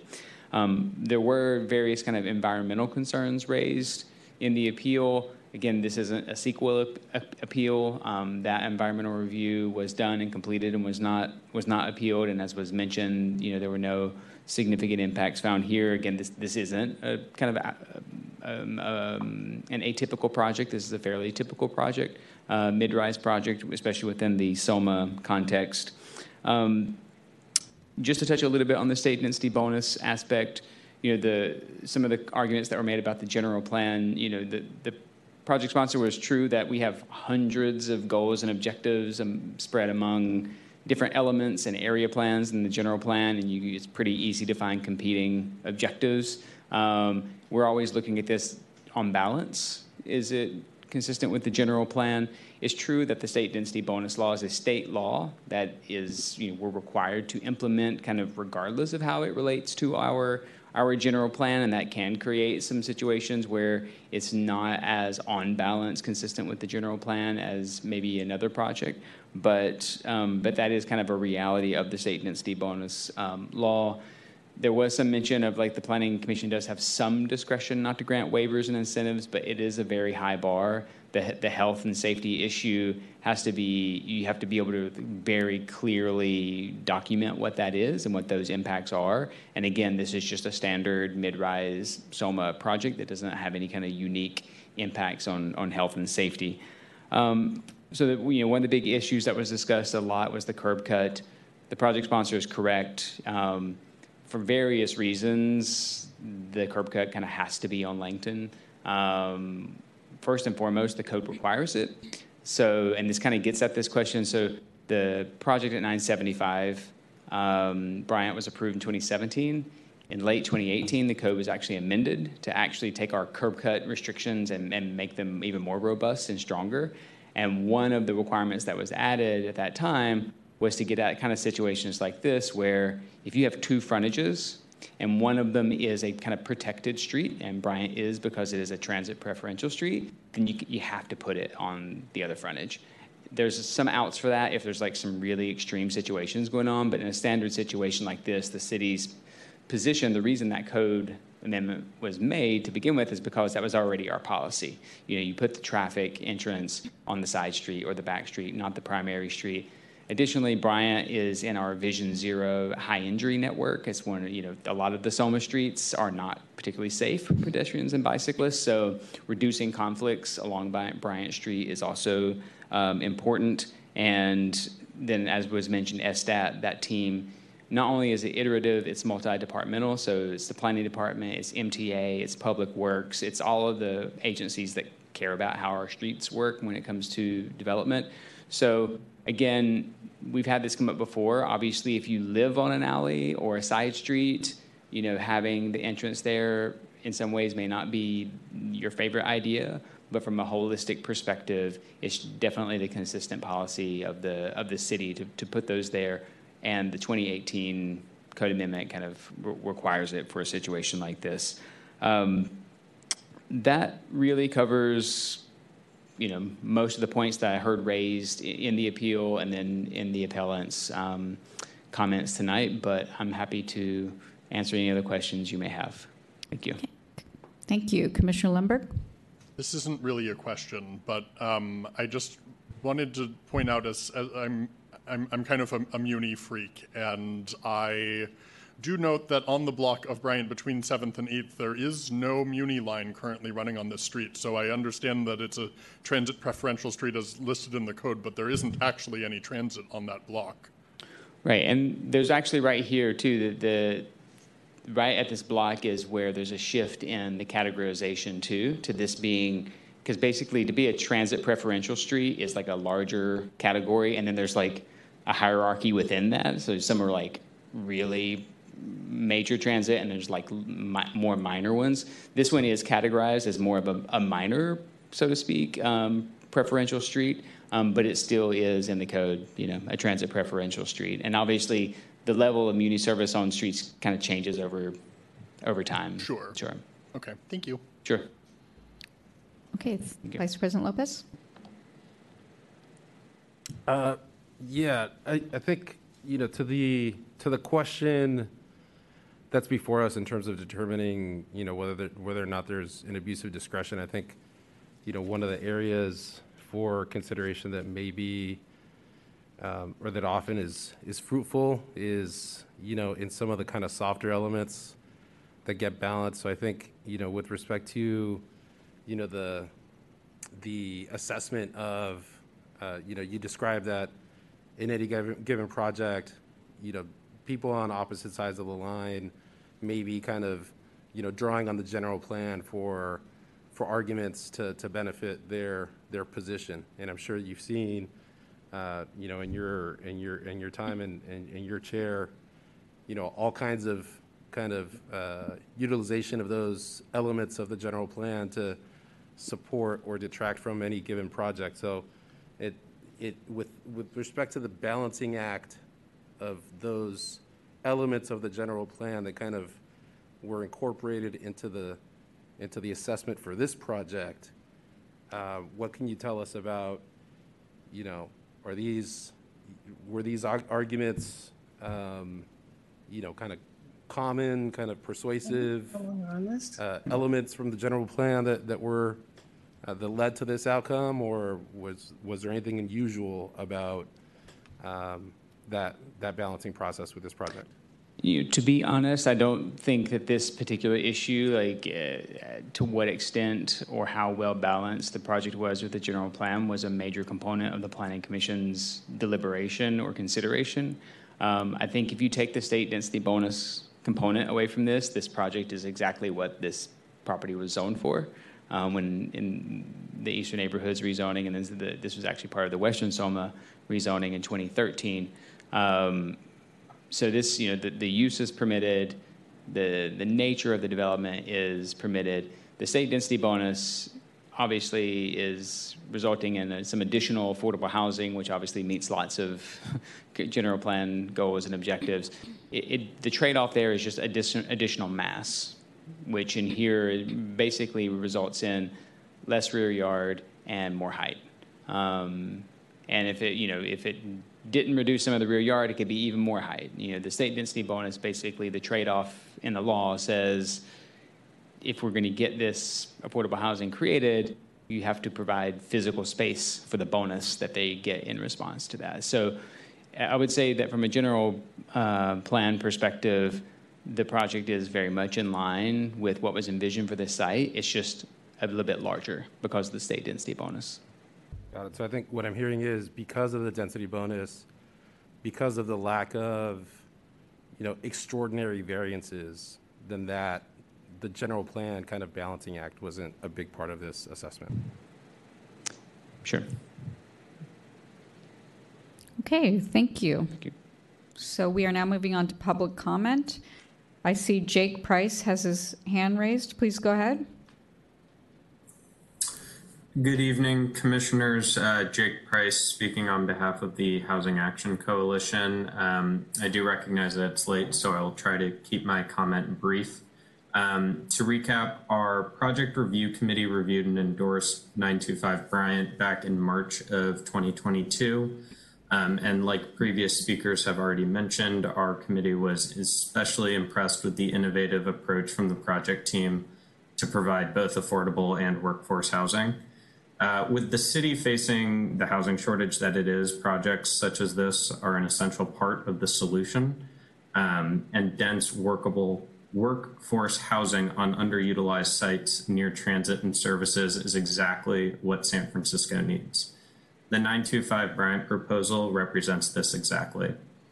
I'd also like to note that during our outreach and advocacy for this project, uh, San Francisco residents sent 130 letters of support and more than 10 called in uh, to support the project at Planning Commission. So we ask that you consider this public support uh, here today. I also think it's pertinent to recognize that the appeal at hand is not based on the project itself, but rather a misguided idea that the Planning Commission was not doing their job when they approved this project. We wholeheartedly disagree with that notion and respectfully request that the Board of Appeals deny this appeal and allow San Francisco to proceed in adding affordable workforce housing to the city. Thank you. Thank you. We will now hear from Sonia Khanna. Please go ahead. Hi, um, I'm Sonia, and first of all, I just wanted to apologize for the misunderstanding of my naming convention. When I joined, I'm not a lawyer. I don't have a great understanding of how I would represent that I was speaking on behalf of this. And I just worded myself as that. I had no intention of confusing anybody. So I just wanted to start off by saying that. Um, aside from that, I'm a resident of 303 Langton. Um, I'm right across from the building. All of the points have already been made, and I'm not going to repeat them, um, keeping in mind that it's very late. Just the one point that I'd like to make is um, we have talked about the transit preference and the um, issues with Bryant Street. Um, just one thing to keep in mind is we've mentioned this before Langton Street is partially private, which makes the entrance to get on Langton on Bryant. So whether a car enters a garage from the curb cut that is already on the building on Bryant or 10 feet ahead on Langton would not make much big difference on the safety and hazard because they will still have to go on Bryant, slow down their cars, and make a turn. Um, and that's all I have to. Okay, thank you. Is there any other public comment? Please raise your hand. There's someone who's identified as Laura Campbell, attorney for the appellant. Who are you? Did you just get that link from Ms. Campbell? Can you identify yourself? I did, yes. My name is Adam Graff. I am a resident of 311 Langton. I live across the street from the project. Okay, so please go ahead and, I'm sorry, can you say your name one more time? Yes, it's Adam Graff. Okay, thank you. Please go ahead, you have three minutes. Yeah, so I won't, um, I won't, uh, again, I, uh, similar to Sonia, I won't um, belabor the points uh, that we that were raised. Lori is representing um, all of the residents that live on the street. Um, there was one comment that the um, that the the lawyer for the developers made, which was that they're going to paint um, the entire curb alongside their frontage red and mark it as fire zone, which means that we will lose all parking that we have along this street. Um, and I think that that's a problem and that that needs to be paid specific attention to. Um, just, uh, it was a passing comment that was made and, and uh, raises some extreme concerns with um, the already limited parking that we have in the area because of um, 851 Bryant, the courthouse that's nearby. Okay, thank you. Is there any further public comment? Please raise your hand. Okay, I don't see any more public comments, so we'll move on to rebuttal. Ms. Campbell, you have three minutes.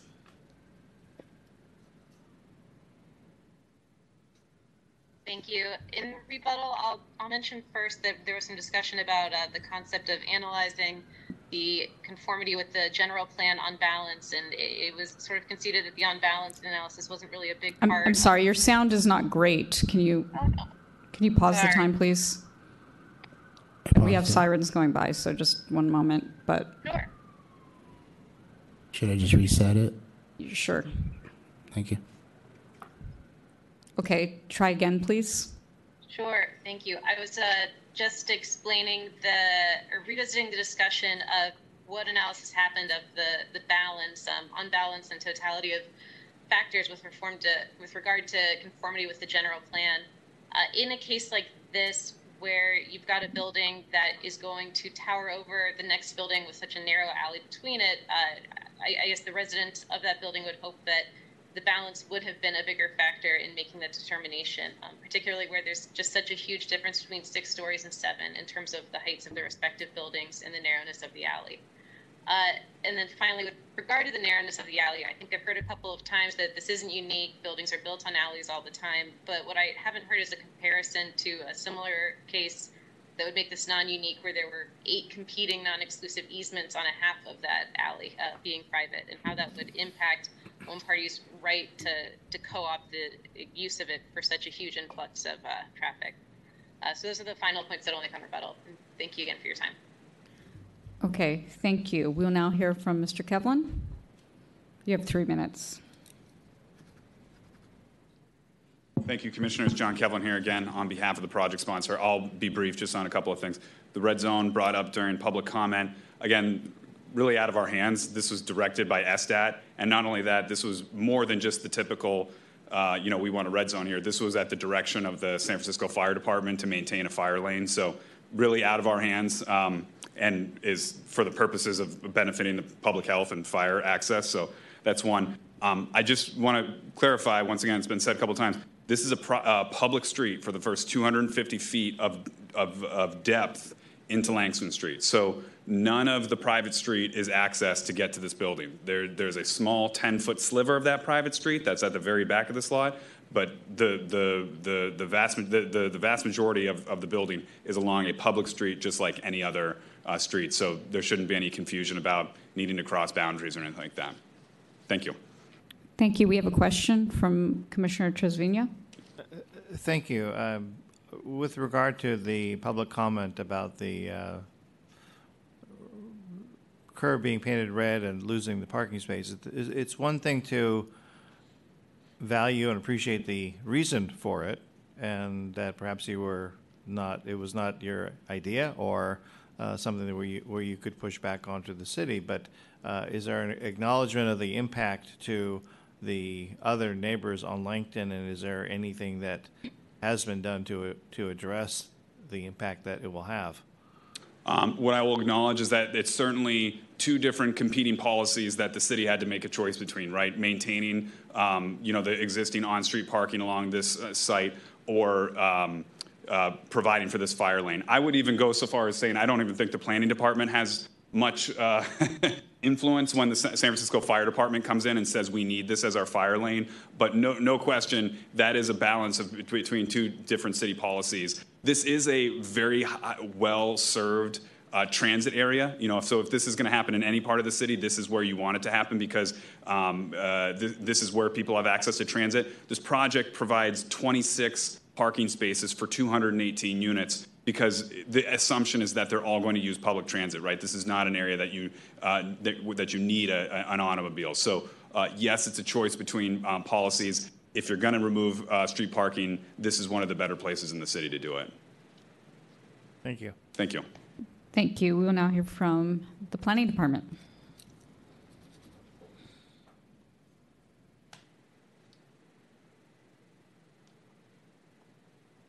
Thank you, Commissioners. Corey Teague for the Planning Department again. I will just quickly throw on the overhead a map of the lot and the public street. If we can see this here. So lot 77 is the subject lot. You can. This is Bryant, and this is just um, the public portion of Langton Street here, which, as the project sponsor mentioned, essentially runs the length of this property until it dead ends into the little hook of property here, which is where is accessed for this property. The vehicular entrance is accessed, and the rest is private. Just to give um, an understanding there. Um, also, just confirming what the project sponsor said that you know obviously fire department making determinations about red zones is kind of outside the purview of the of the planning department. You know the the other residential buildings on Langton on this block also all have their vehicular access off of Langton um, as well. So that that concept is not, you know, um, unique on this block. Um, I just right now just did a quick look online to see if I can kind of gauge what it would be. It looks like the number of parking spaces, give or take, that would, if they all go away there on that side of Langton Street, it's maybe eight spaces. There's going to be at least, there's going to be one to two car uh, spaces added on Bryant because there's a, there's a curb cut there right now for that building that will have to be, go that will go away. So there will be parking. So net maybe seven lo- lost parking spaces overall um, from the project. But I don't have any other specific points, but obviously I'm available for any questions that you all may have. Thank you. I don't see any questions, so Commissioners, this matter submitted. And as a reminder, the standard of review is error or abuse of discretion by the Planning Commission. Um, I don't have a lot of thoughts. I, I would move to deny the appeal on the basis that the planning commission neither erred nor abused its discretion.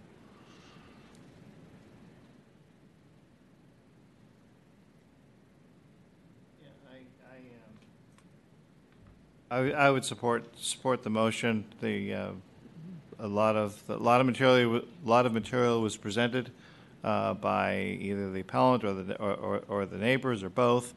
And uh, I'm, I'm comfortable with the responses that have, have been provided. Some, some are, some are by necessity, uh, some are um, by, uh, particularly for- from, from the, from the department about uh, no unique impacts on health, on health and safety.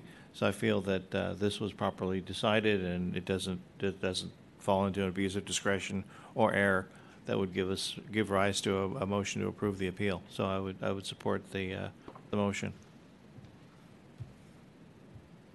Yeah, I'll just, I'll just add that um, I'm in agreement. Uh, you know, I think the uh, the questions that you know, again, due to the the circumstances of of the lack of briefing, um, you know, the questions that were presented uh, this evening, I think were were adequately addressed uh, both by the the permit holder. Um, or the determination holder rather, and uh, by planning. And so, uh, with that, uh, do I have a motion? Yes. Yes, so we had a motion from Commissioner Lundberg to deny the appeal and uphold the determination on the basis that the Planning Commission did not err or abuse its discretion, and the large project authorization was properly issued. On that motion, Vice President Lopez, Aye. Commissioner Trasviña. Aye. So that motion carries three to zero, and the appeal is denied. And that concludes the hearing. Vice President Lopez, do you- would you like to adjourn? We are adjourned. Thank you.